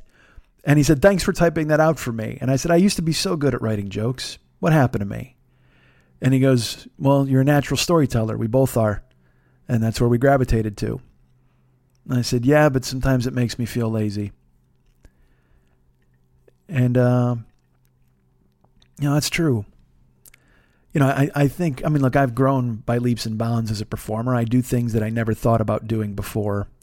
I never would talk about my family. It was never a thing for me. I just never, um, until Never Not Funny made me tell stories about my family and I saw people responded. And, uh, and so then I got away, like I said, the same thing where I settle, where I move on and I do different things. There's nothing wrong with doing all those things, you know. And I guess essentially I am writing a show every week when I do this, but don't tell yourself that because then you're just like, yeah, well, it's, it's, a different breed of animal. I just do a different hybrid thing. And like I said, I don't think anybody can do this. I don't think anybody can just sit down with an open microphone and talk for, uh, fuck, now we're looking at, what are we at, an hour and 20? An hour and 20 minutes? And, and just, uh, but so fucking what? I mean, but it, literally, why would you, so what? So nobody can do this. So, so make it something, man. But then in my head, I go, it is something. It is something, man you guys are, have come aboard. I, I, had, there's a listener named Ellen. I've talked about Ellen before. Ellen lives in Colorado, and and uh, I met her at Podfest a few years ago, and we were supposed to get together then, and then she wound up having to leave town, you know, and uh, um, she, you know, she and her husband lived in Colorado. They live in Colorado on a fucking mountain somewhere. I mean, it's crazy, in the middle of nowhere. But she knows who I am. She found my show and she's been around listening forever and, and she supports financially and she's the best. She's just great. So she uh, like I said, she was in town for Podfest. I only got to meet her for like 10 minutes, and then she was called away unexpectedly because a friend got ill. This is three years ago, maybe. So then she just wrote me and she's like, "Hey, look, I'm I'm actually going to be in town in November. Would you want to Would you want to hang out for a day?" I said, "Absolutely." So uh, she and her husband were coming to town, and her husband was spending time with their friends in in uh, in Pismo Beach, and she's like, "I'm going to fly in after because I have another uh, thing on the weekend." And and I so I picked her up on Monday morning and and we went to to breakfast and she bought breakfast, which she did not have to do. And then we went back to my apartment. I'm like, "Do you want to do anything? You want to go to a?" She's like, "Well, museums are usually closed on Monday." I go, "We can go anywhere. It's Los Angeles. I, I, whatever you want to go for a walk. We want to go to the movies. You want to go look at stuff." She's like, "Yeah, you know, a walk would be good. I've been sitting for a long time because, uh, you know, she's not like me. I can sit in one goddamn place for thirty fucking hours and not even blink. But she, you know, she lives on a mountain, so sure, I'm sure she's up there fucking chasing goats and shooting rabbits and whatever the fuck else she's got going on. So good for her. So I said, "Yeah, we'll go for a walk." And then we sat in my apartment. We came home from from you know eating breakfast and and uh, and I gave her some water and we sat down and we talked for eight hours. I mean, I mean, we it was it was great, man. I loved it. It was so it was just it was just nice to visit with somebody, and it wasn't like uh, you know she's she's someone who's lived life. And so I was able to hear about her experience. She's got kids, you know. She's her husband Perry is the, he's a general contractor, nice man, and uh, I, I wound up meeting him because I drove her. I had to drive her to Fullerton afterwards um, because she was like, "Do you want him to meet us halfway?" I go, "Fuck that, man! Of course I'll take you where you're going. Whatever we got to do is fine." And I said, "If he wants to meet us," but I go, "That just doesn't make any sense. He's not going to save any time." And and so uh, so I drove her down to Fullerton when we finally, like I said, it got to be it was like eight thirty when we left. And um, so she was in, she was here for like eight and a half hours just talking. And I like I don't like I got up to get water and, and if we you know if you had to go use the whatever it just we just it was fun to have a conversation. And uh And I talked about way too many things and I talked about things I shouldn't have and I repeated myself a million times, but she was very nice to indulge me because I would and then I would say, I go, look, you don't want to hear this, or I'm just I'm talking in circles, and she'd be like, I listen to you every week. I'm I'm absolutely I absolutely want to hear what you have to say. And uh and no but no condescension and no patting on the head and no but also no wide-eyed reverence and like I can't believe I'm with Mike. I mean she just it was just like meeting a friend who I'd known forever. And and talking to her was the best. It was so fun. And that's the kind of thing that this show has brought me. I have friends like that in Canada. I have friends like that in in Portland. I have friends like that in in Austin. I have friends like that in Kansas. I have friends like that in the in in fucking Rhode Island or and, and in Boston. I'm, I've got people that I've hung out with that know me through this and have met me personally as well. I mean, whether you know me through the show and you've met me, if look, if you've if you've listened to the show, you know me. I mean, it's it's uh, if you, fuck, if you listen to this fucking show, you know me. And if you listen this fucking long, I, I apologize again. now, you really know me because now I got to say I'm sorry. If, if, I haven't apologized to you more than four fucking times, you don't really know me. And if you've listened to this show all the way through, you've got four apologies. So guess what? You're in the fucking club. Uh, but but the, I've been so lucky. I, I know this. I've been to Minnesota and met people up there. I have friends, and not even just social media friends or show friends. Like I said, then I meet them and they become tangible. They become real, and they become people that I that I have in my life. And I bet if I called them and needed something, they would come through. I mean, you you have fuck that. That's not even a, a bet. If when my car fucking died, we set up. A, there was a GoFundMe that you guys set up and fucking and made it happen. I got a new fucking car. Holy shit. Uh, New York with Seth and Brandy. Like I said, Kuwait, Japan. I I and and and all of those things are fantastic and beautiful and wonderful and I and I I've lived a life that is it is so worth it. But then that's why I said I feel I owe you because then when I, I don't have it and I sit down and it's not good enough or it's not right or I don't think I've worked hard enough and I need to work harder, I, I, I think you owe these people. You owe them for what they've given you. They owe, you owe them for what they've they've made happen for you. And uh, and you're all very nice and you go, you don't we we love the show and we love you being you, and that's that's great. And uh, you know, when you send me things like that, I screenshot them and I keep them. You know, Seth and Tracy up north here in California. I mean, Tracy's written me nice things, and Seth has written me cool ass things, and and uh, and it makes me happy to have you in my lives, and it does not make me happy to let you down. Uh, you know, and like I said, when I wind up getting immersed in social media and garbage, that can take me away. The problem is, I need to know things. I would love to just kind of run away and leave Twitter and not pay attention to that stuff. But the thing is, I need to be informed for this show, for other shows, for my job, for life. But the difference is, I can stay informed without ingesting poison. And there's so much poison.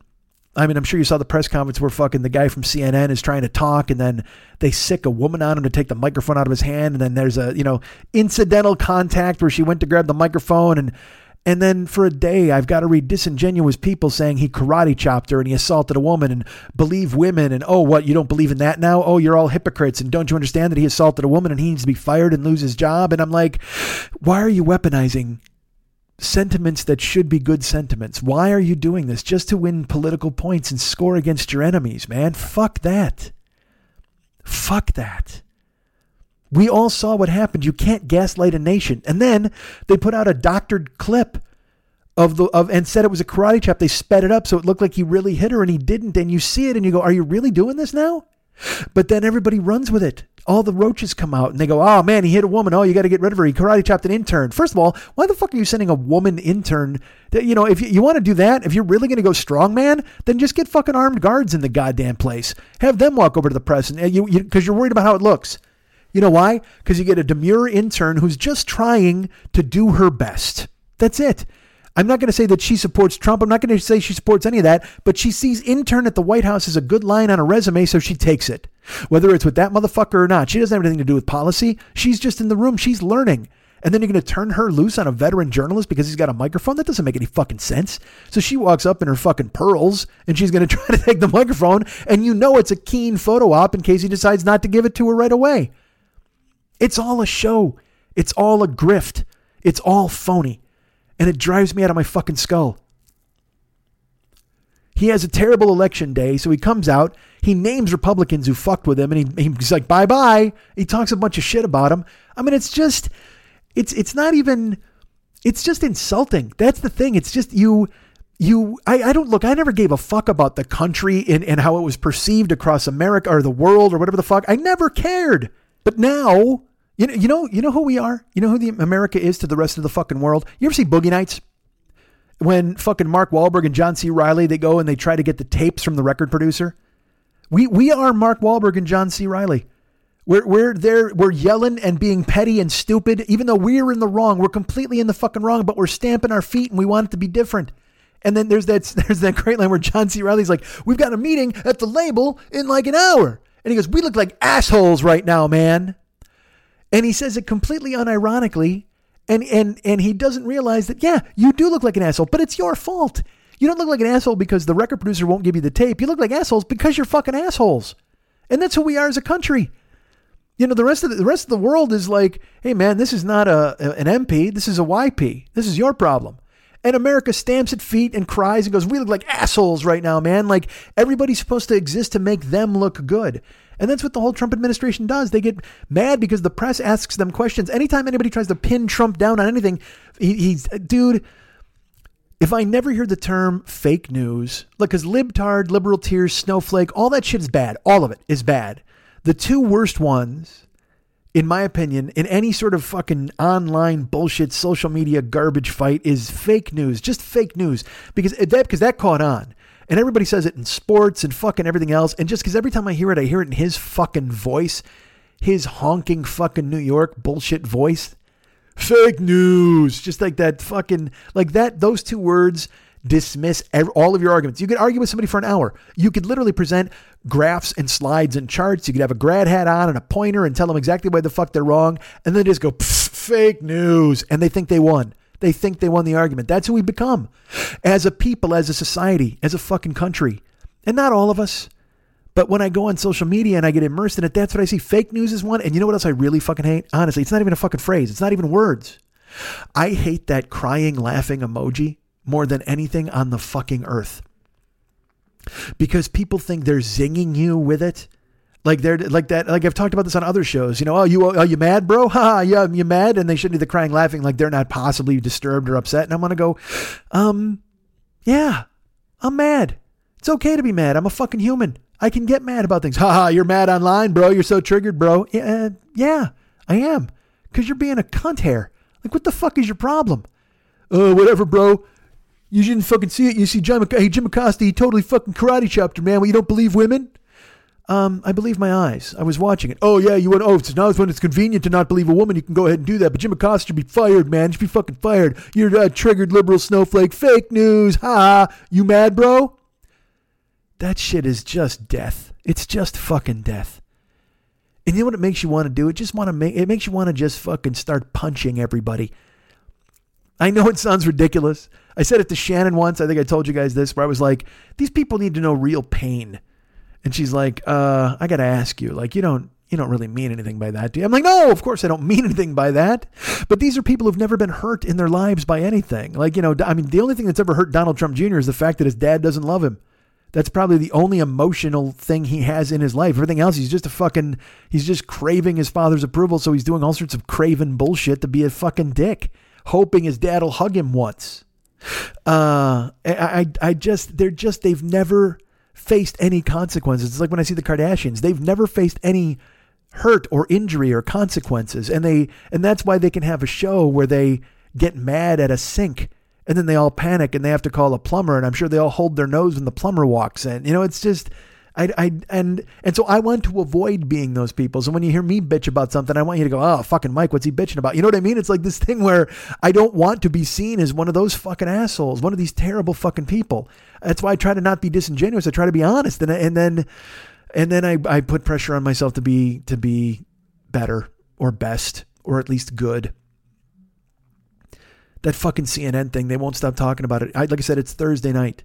They talked about it all day today. Meanwhile, Jeff Sessions yesterday fucking gets fired and they they replace him with the kingpin. It's like what the fuck, man? That dude, that that that literally that guy is just like a stack of sliced turkey in a fucking suit, and he's going to be the guy. And then I'll, you start reading his social media and how he said that Russia's not involved. It's crazy and all, and you're just like, what are we do? What are we in for now?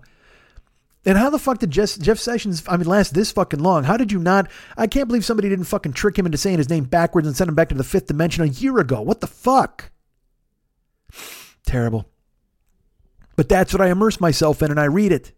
And then I read people fighting over the elections and they're like, oh, man, we won. No, you didn't win. And now they're doing this count in fucking Florida. And Rick Scott filed a lawsuit to not count votes. And people are like, really? You're going to file a lawsuit against democracy? It's not democracy. They're, you're making ballots up. They're creating votes. And I mean, like, I don't, and look, I'll be honest, I don't know what the fuck is happening. I don't.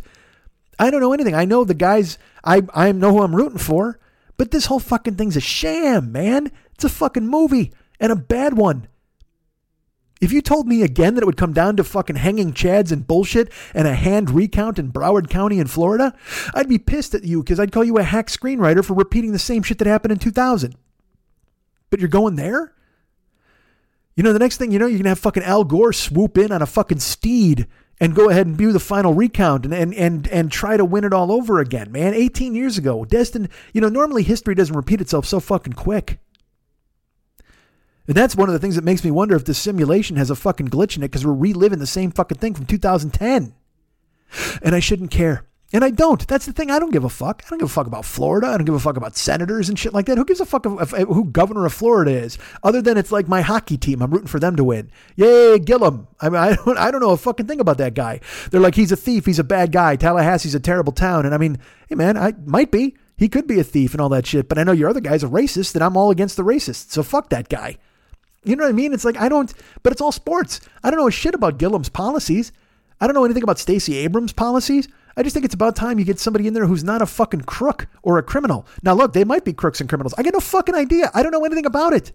But I'll tell you what, I know fucking Kemp is a fucking crook with all the fucking hiding of the voting machines and all that bullshit. I know fucking DeSantis is a racist just from the shit that he said.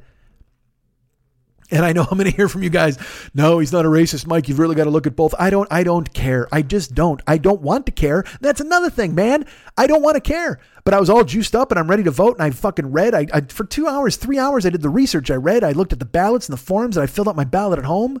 Uh, you know, I, I glanced to see if anything had changed. I wanted to see who was supporting stuff. I would go over the course of weeks and look and see if anything had been changed within the measures and who was supporting and who thought it was a good idea. I was prepared, man, because that's the whole point. As a citizen, you got to be prepared and go in and do your duty and go in and fucking vote. So I did. I voted, and I was like, good, done. Well, no, not done. Like I said, there's recounts. And I literally, I got, I finished voting. I took a picture of me with a baseball bat with a sticker on it because I thought it was fucking funny. Like I Buford Pussered the fucking thing out. And uh, and then I went and I checked my phone. I went on Twitter, and I'm not joking. The first text was from a guy, or the first tweet, I should say, not a text. The first tweet was from a dude on the East Coast, and he's like, "The hard work continues. Today is nothing. Today's just a blip. Make sure you hit the streets tomorrow. And we've got it." And I'm like, "What the fuck, man?" No, no, I'm not hitting the streets tomorrow. I'm not walking around with a banner. I'm not to bed sheet and spray painting it. I hope good things happen. And uh, I'm Mr. Pink. That's who I'm the Mr. Pink of this country. You know what? If you want to introduce legislation, I'll vote for it. You want to give me a paper, I'll sign it. But as far as this hit the streets and get to work again, I got two fucking words for you. Learn to fucking type. Because I got the world's smallest violin for playing for everybody who wants me to get out there and march. But see, no one's going to write me now and go, oh man, you should be totally with the marching and down. I'm like, I am. You want to go march? Go march. I'm all for it. I support your cause. I, I, I, I think you should have a pink pussy hat. I think women should fucking run this country. I think the caravan should get it. I think everybody should do whatever the fuck they want and be cool to one another. That's all I care about. I, I don't, I just turn it over to youth. Let the young people take over as long as they quit fucking, you know, uh, demanding that everybody get respect and they're a hero. I saw, look, I saw a fucking Twitter thread this weekend. Again, it drove me crazy. It's, it's, like I said, we've lost comedians because they, they got to tell me how to vote and who I should vote for and where I should go. And I got to hit the streets and all that shit. And it's like, man, I know, I, I get it. I understand that. But at the same time, it's like you are, you're a genius. Like you're really funny type of funny thing. That'd be awesome. And I don't, I'm not telling them to stick to comedy. But uh, but it'd be nice to see a funny thing. Instead, I just gotta roll my eyes and just scroll past it because you know you begrudge people because they're just like you're doing with this show. I'm giving you my political opinion on this fucking show. I hope you respect me enough to let it fucking drip over you and you get to the other stuff. You know the other stuff where I talk about my life. What a fucking idiot! This fucking show's a whiff. Why did I even do it? Why did I even sit down and open the microphone? I should start this fucking over. I should just fucking cache this and save it for later so that I can play it when everybody goes, "Hey, why are you so fucking crazy?" I'll just play them this show at the fucking house. God damn it. You see what I mean? I can't figure out who I am and what I feel. I mean, I know what I feel. I feel like I did my part and I don't want to fucking get involved in marches and bullshit and I support whatever. I, I know who I support. But at the same time, I, I know I have women friends that are being oppressed and I have minority friends that are being oppressed and I want them to have good things and I want them to have the same opportunities that other people have in this country. I want that to have happen. But then I get other people who write me and they go, what about us? And what about our family? And what I, I want opportunities for you. You know, I'm not one of these dumb fuck. There was a dude on the fucking ballot here in California. He said his name was like James Lower Taxes Low, like lower taxes in quotation marks, like that was his nickname or his middle name. And uh, I couldn't vote against that fucking guy hard enough, fast enough. I was like, "Fuck you, dude." When the, I because then you look at his bio, there's nothing in there. Literally, he's just planning lower taxes. That's it. He's like, "I think responsibility should come back to government, and lower taxes should be enacted." Fuck you. You know what I think? I think they should tax us more. I think all of us should pay higher taxes, but then I think they should use those taxes to take care of veterans and take care of the homeless and take care of the streets and build bridges and build our infrastructure. You talk about America first and make America great again. Well, then fucking tax us and we'll pay it, but then use the money for the right things. Don't fucking buy a million more bombs and send fucking troops to the fucking border and start paying for bombs that go to Syria and Yemen and whatever the fuck. Fucking go after Saudi Arabia. Figure out how to work solar power. Try to do whatever you can to fucking get off fossil fuels and do something about climate change. I mean, fuck. You want us to pay taxes? I'll pay fucking taxes. I'll do it. Tell me how much it is, but you got to make sure you use it for the right fucking things. And I know there's other people out there who think, well, the right thing is to build up our military. I don't, I don't see it. We have enough nuclear bombs to destroy the earth fucking hundred times over. You want to take care of this country? Take care of it. But take care of it. Don't pretend that oh, by building up the military, you're taking care of it, because then you're just now, now you're just hiring armed guards to guard a piece of lead. You know, if you want to have armed guards guard diamonds, then fucking make a diamond. Squeeze the shit out of this fucking country. Get the taxes and build shit. Make it fucking work. Put people to work. This is a lot of fucking soapbox nonsense garbage, and I totally get it. I get it. And I don't blame you if you turn this shit off. I'm privileged and lucky. I'm lucky to have this platform. I'm lucky to have you guys listening every week. I'm lucky to have you give me money for the privilege. I use that word a lot, but it exists and it's true. This is a privilege. It's not a right. There's a million fucking podcasts out there. You could dump me right in a fucking second and go listen to somebody else who tells you what you want to hear. You could dump me in a fucking second and go listen to somebody who's funny. And I get that, man. And I try to be as funny, as entertaining as I want to be every, not even want to be, as I can be every fucking week. I try to be as gut punch funny as I possibly can. And this week it was hard. It was hard for me to do it. It was hard for me to find it. And I know you don't want to hear that it was difficult or hard because you have real jobs that are also really fucking hard. And I get that, man. I get it. But this is my job. And even though I can make it look easy sometimes, it's a challenge and it can be hard, especially uh, when my boss is telling me I'm not great at it. And when you're you're your own boss, that's the hardest argument to have. You guys can get me at Mike and Mike Schmidt comedy.com. You guys can be my friends at Facebook.com slash the 40 year old boy. You can follow me at twitter.com slash the 40 year old boy. You know, Twitter that I just fucking tore apart and said I got to be fucking disassociated from, but I'm there, man. I'll be there. I'm on Instagram and Snapchat as well. You can find me there at Mike40YOB. Be my friend, be my pal, be whoever you want to be over there. Follow me.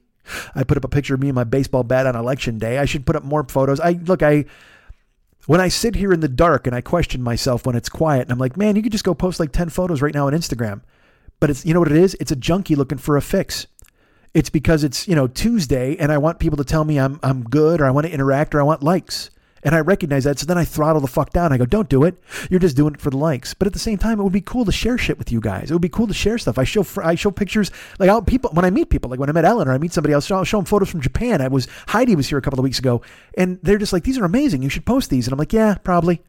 Uh, and then I don't because in my head I go, yeah, just, that just looks weird. Nobody wants to see fucking photos from Japan because now I'm just trolling for likes. When that's bullshit. I want to share what I experienced with you guys. Will I? Who knows? Regardless, you can follow me at Snapchat and at uh, Instagram. Mike40YOB is me. Mike40YOB, please find me. I'd like it very much. Tell you what, for every new Instagram follower I get this week, I'll post three new photos. How about that?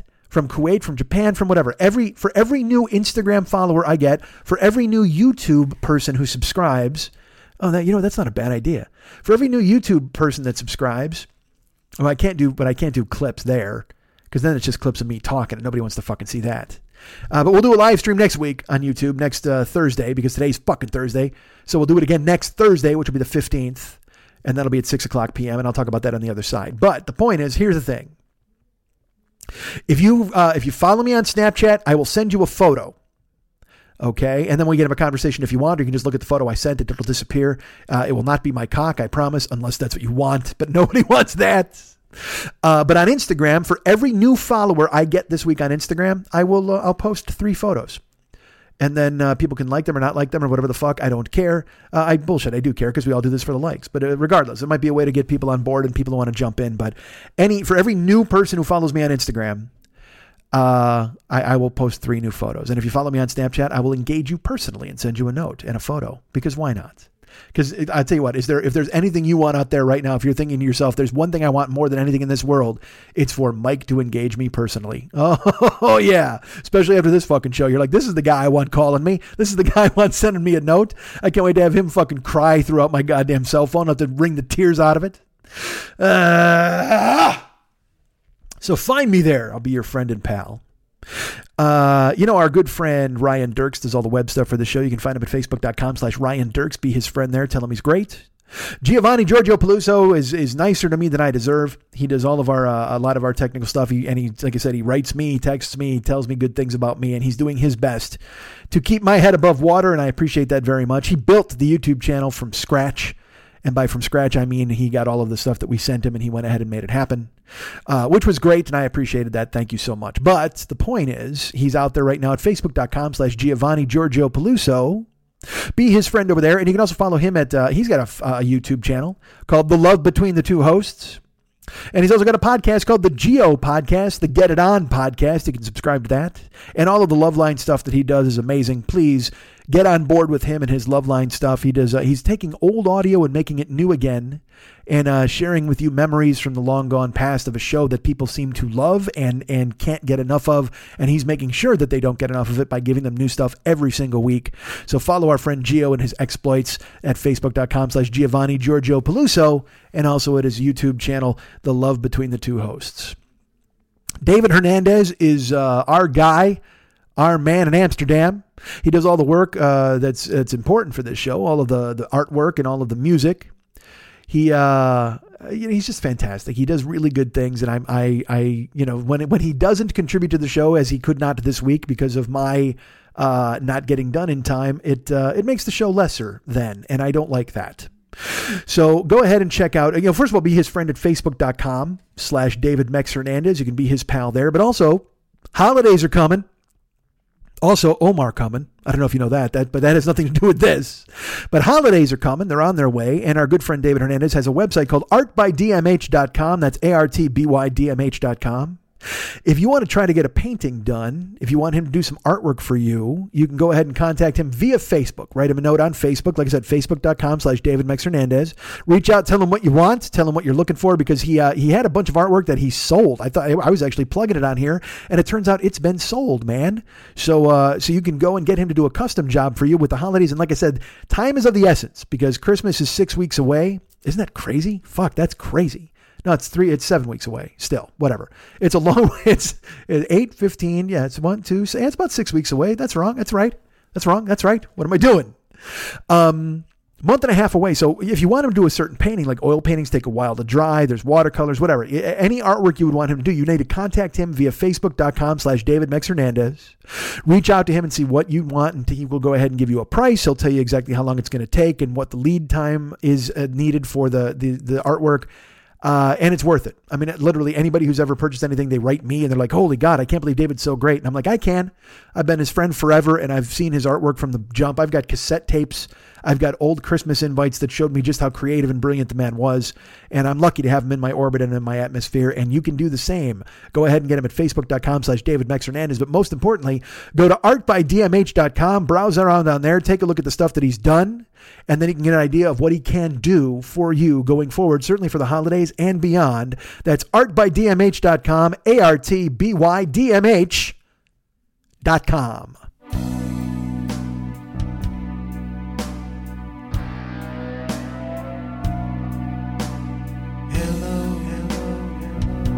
there anybody out there? Do you still want to hear me? Can't blame you if you don't. Come on, come on, come on. Now, I'm kind of, kind of feeling down. Well, I don't even know. I, I don't know why you people even like my show. some help to figure out just one basic fact. What was year three all about? Was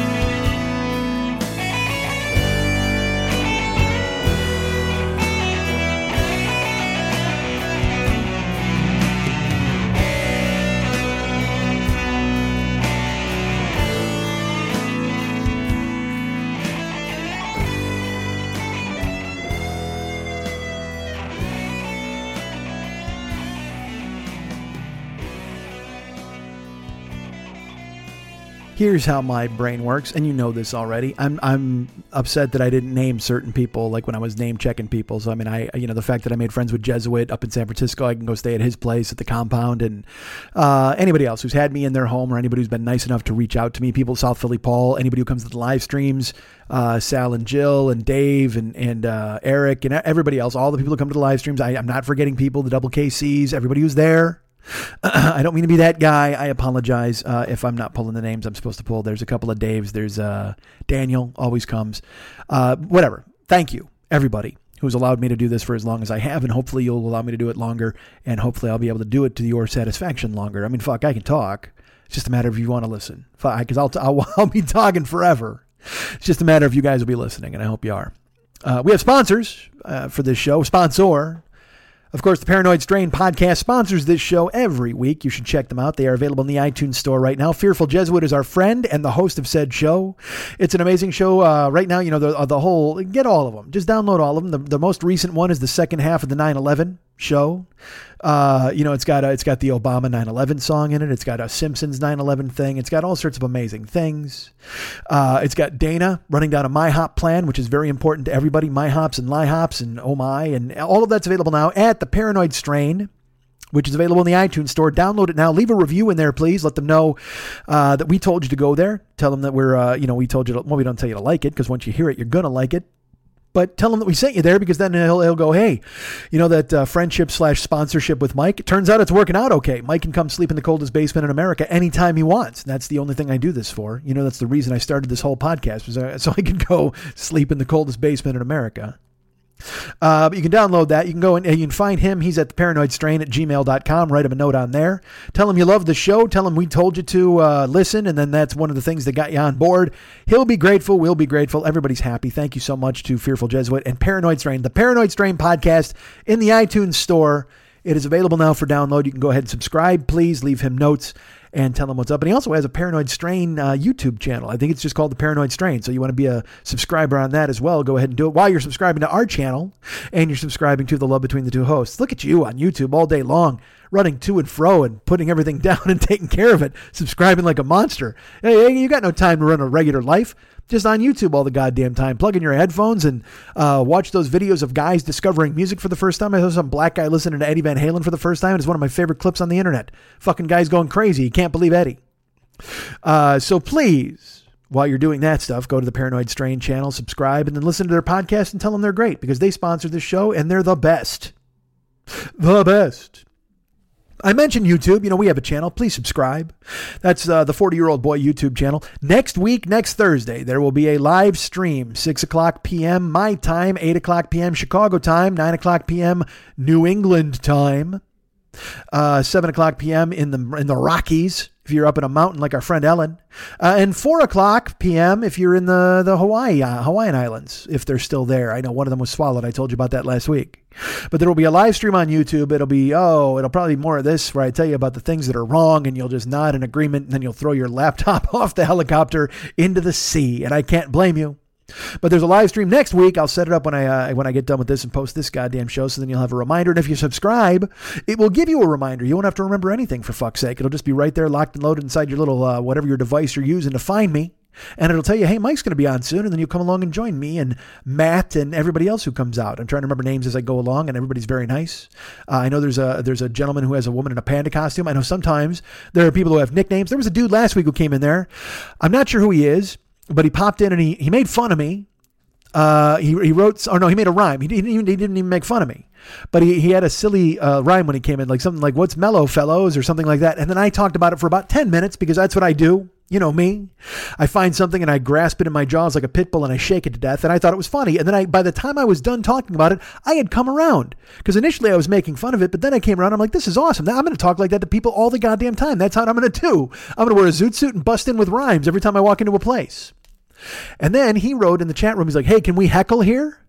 And I'm like, um, yeah, I guess so. I mean, if, if, if that's the thing you want to do, I mean, I don't know. I mean, literally, I just took your mellow fellows and talked about it for 10 minutes. If you don't think I'm going to take a heckle and run with it, that's up to you. And then I think he disappeared from the chat room, but he subscribed to me on YouTube.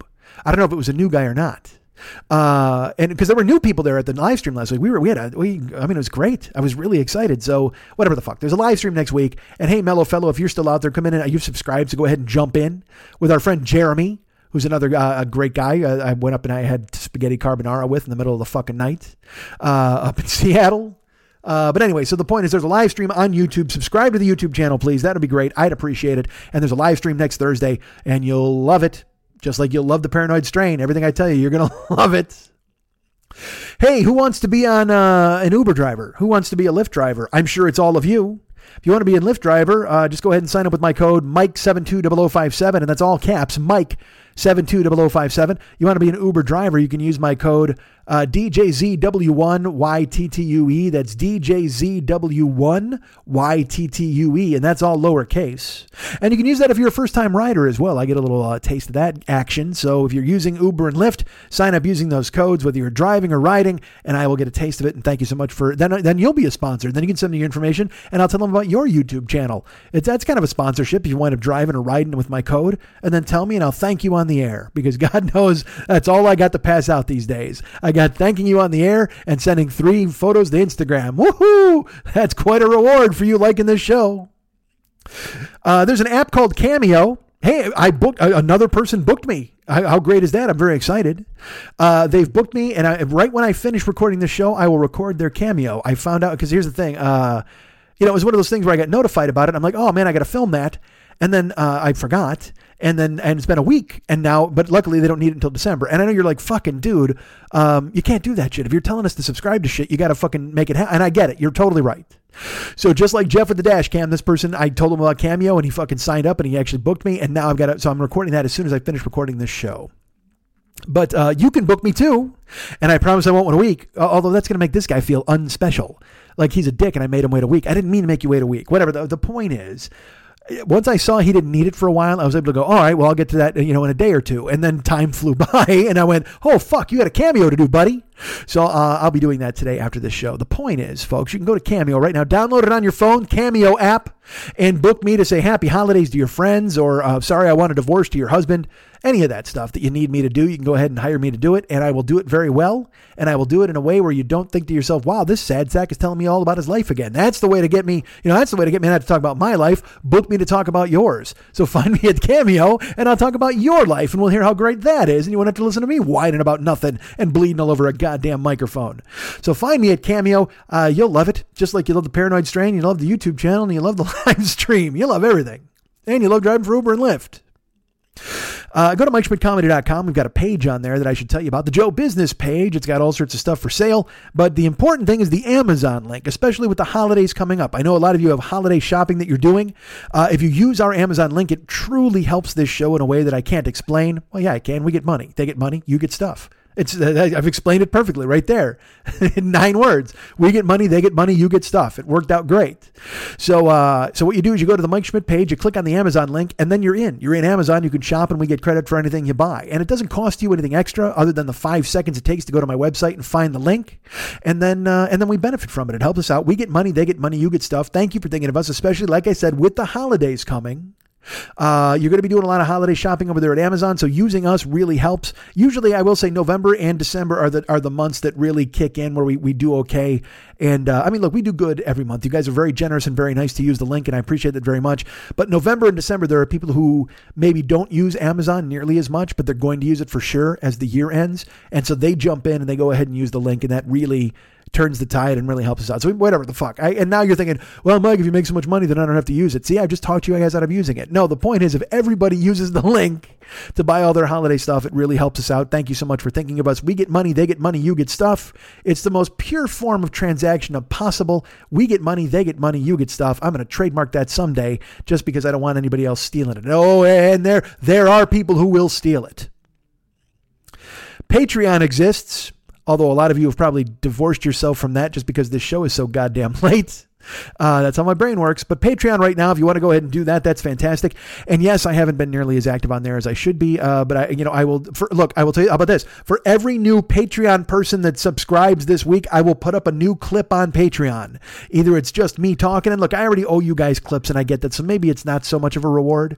But for every new Patreon person we get, it's because this is a good way. This is structured. This is discipline. This is what I was talking about. So every new Patreon subscriber, I will put up a clip for everybody, and uh, whether it's you know whatever the fuck it is, I don't know because I owe. I was going to do personal podcasts for people. There's all sorts of stuff on there, and and I'm I'm ready to do that and be more proactive certainly. And I talk about it every goddamn week, and then I don't, and I apologize.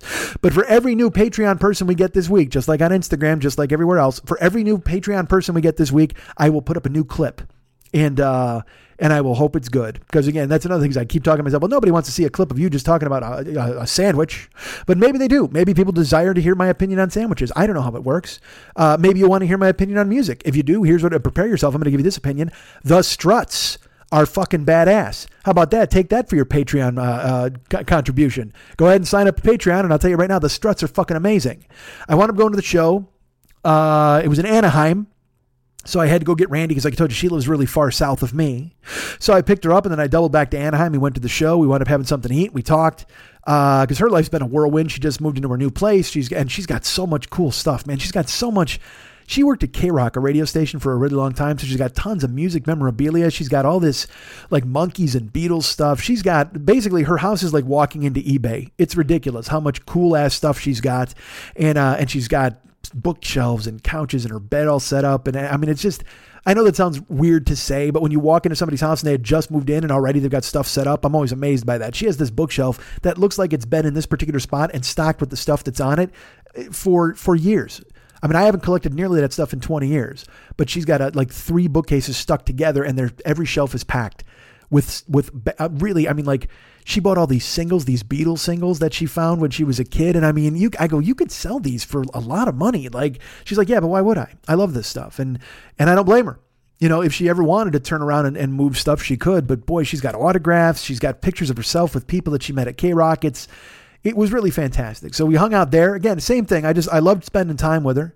We hung out at her apartment and talked for a while. We went to the restaurant. We talked for another hour or so. We went down to the show, and uh, Randy is you know when she goes to concerts, she's untethered. I think I told you that, you know, she'll go to a show and she'll be sitting somewhere, you know, in the balcony.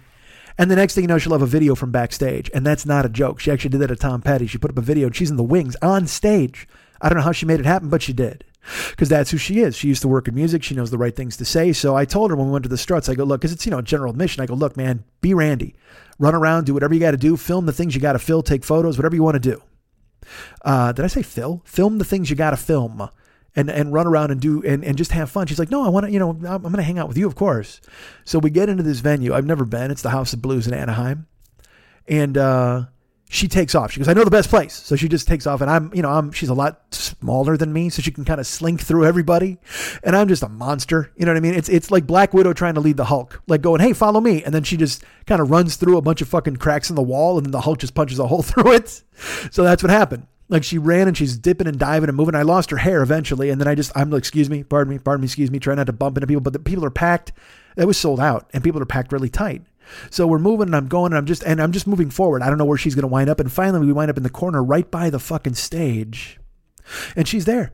She's like, oh my god, I lost you. I didn't mean to lose you. And I was like, oh, that's okay. I told you, go ahead and be Randy. And and I said, if you want to explore the the fucking venue, she goes, no, this is the best spot. I know this spot.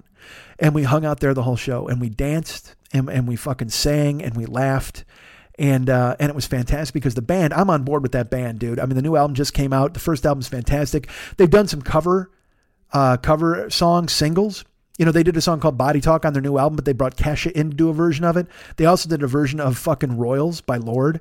Dude, I mean, it's it, just go to their YouTube channel. Go to the Struts YouTube channel. They get a bunch of cool ass videos, but also listen to the new album. It's just great. It's just it's just fucking rock you know, and, and, and I forgot how much I loved that music, you know, and, and see it, I forgot how much I loved live music. You know, I saw Pearl Jam and that's an event. That's in a giant arena and, and it was fantastic. And I knew all the songs and they played three and a half hours. I mean, I, I'm not tearing that apart at all. That's a whole unique experience and I fucking loved it.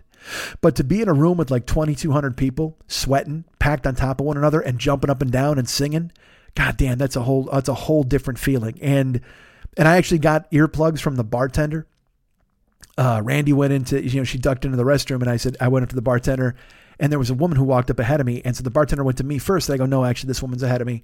And she's like, oh my gosh, thanks. Like, I mean, because I guess nobody's polite. And she ordered her drinks. And then when the bartender came back, I said, you know, I'm just trying to get earplugs. And the girl I let go ahead of me, she just goes, come on. And I'm like, no, man. I said, I used to bounce for years. My ears are fried. And, uh, and the bartender just nodded. She goes, yeah, I, I absolutely. And she gave me a pair for me and a pair for Randy. It never left my pocket. I, I, I watched the show without them because also we weren't dead center, so we weren't getting the full blast of the speakers. But uh, but I just wanted to feel the loudness. I wanted I wanted to come on, feel the noise, man. I wanted to DuBrow that fucking show. I wanted to cavazo it. I wanted to sarzo it. I wanted to Banali it. I wanted to quiet and riot that motherfucker. That's what I wanted to do, baby.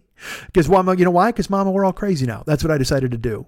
Um, I just I wanted to see the girls rock the boys. I wanted to get wild, wild, wild. but we were off in the corner and we were filming. I took some pictures. I took and I filmed a couple of segments. Uh, Randy was filming a ton. She filmed whole songs, but also, but we danced and we were. I'm sweating. I mean, it was just it was so fantastic. You know what it was? It was vital. It was alive. Uh, it was cool to see a band where people are are 28 and 30 years old, and the whole crowd is that and younger and they're yelling and singing and jumping up and down and, and just going crazy. I mean, that energy can't be beat. You can't defeat it. You can't. Like I said, you can go to a giant arena and see bands and you love them. And look, Pearl Jam's my age, a little older, and a lot of the fan base is also a little older. Now, are people into it? Do they know all the words? Are we, are we, yeah, yeah, absolutely. But to be screaming and yelling in a, in a sweaty club and have people packed on top of you and just fucking, and nobody caring that you're bumping into them and nobody, you keep turning around to apologize. Everybody just smiles and goes, so what? And to hear that band and they were just fucking and I, and look their their lead singer's a guy named Luke Spiller. And he's he's on the list of guys that probably I'd jump the fence for. He's up there with the Ewan McGregor. He's up there with dudes where you just saw it. And and he's just a sexy dude I know that it's weird to say but he's just oozing that fucking sex appeal and rock star but also he's got enough androgyny where it's okay like in your brain you're like all right I can go ahead and run with this because he's a, he's an androgynous sort, and he looks like he could be a lady if I, you know, went ahead and closed my eyes and looked the other way. I would have If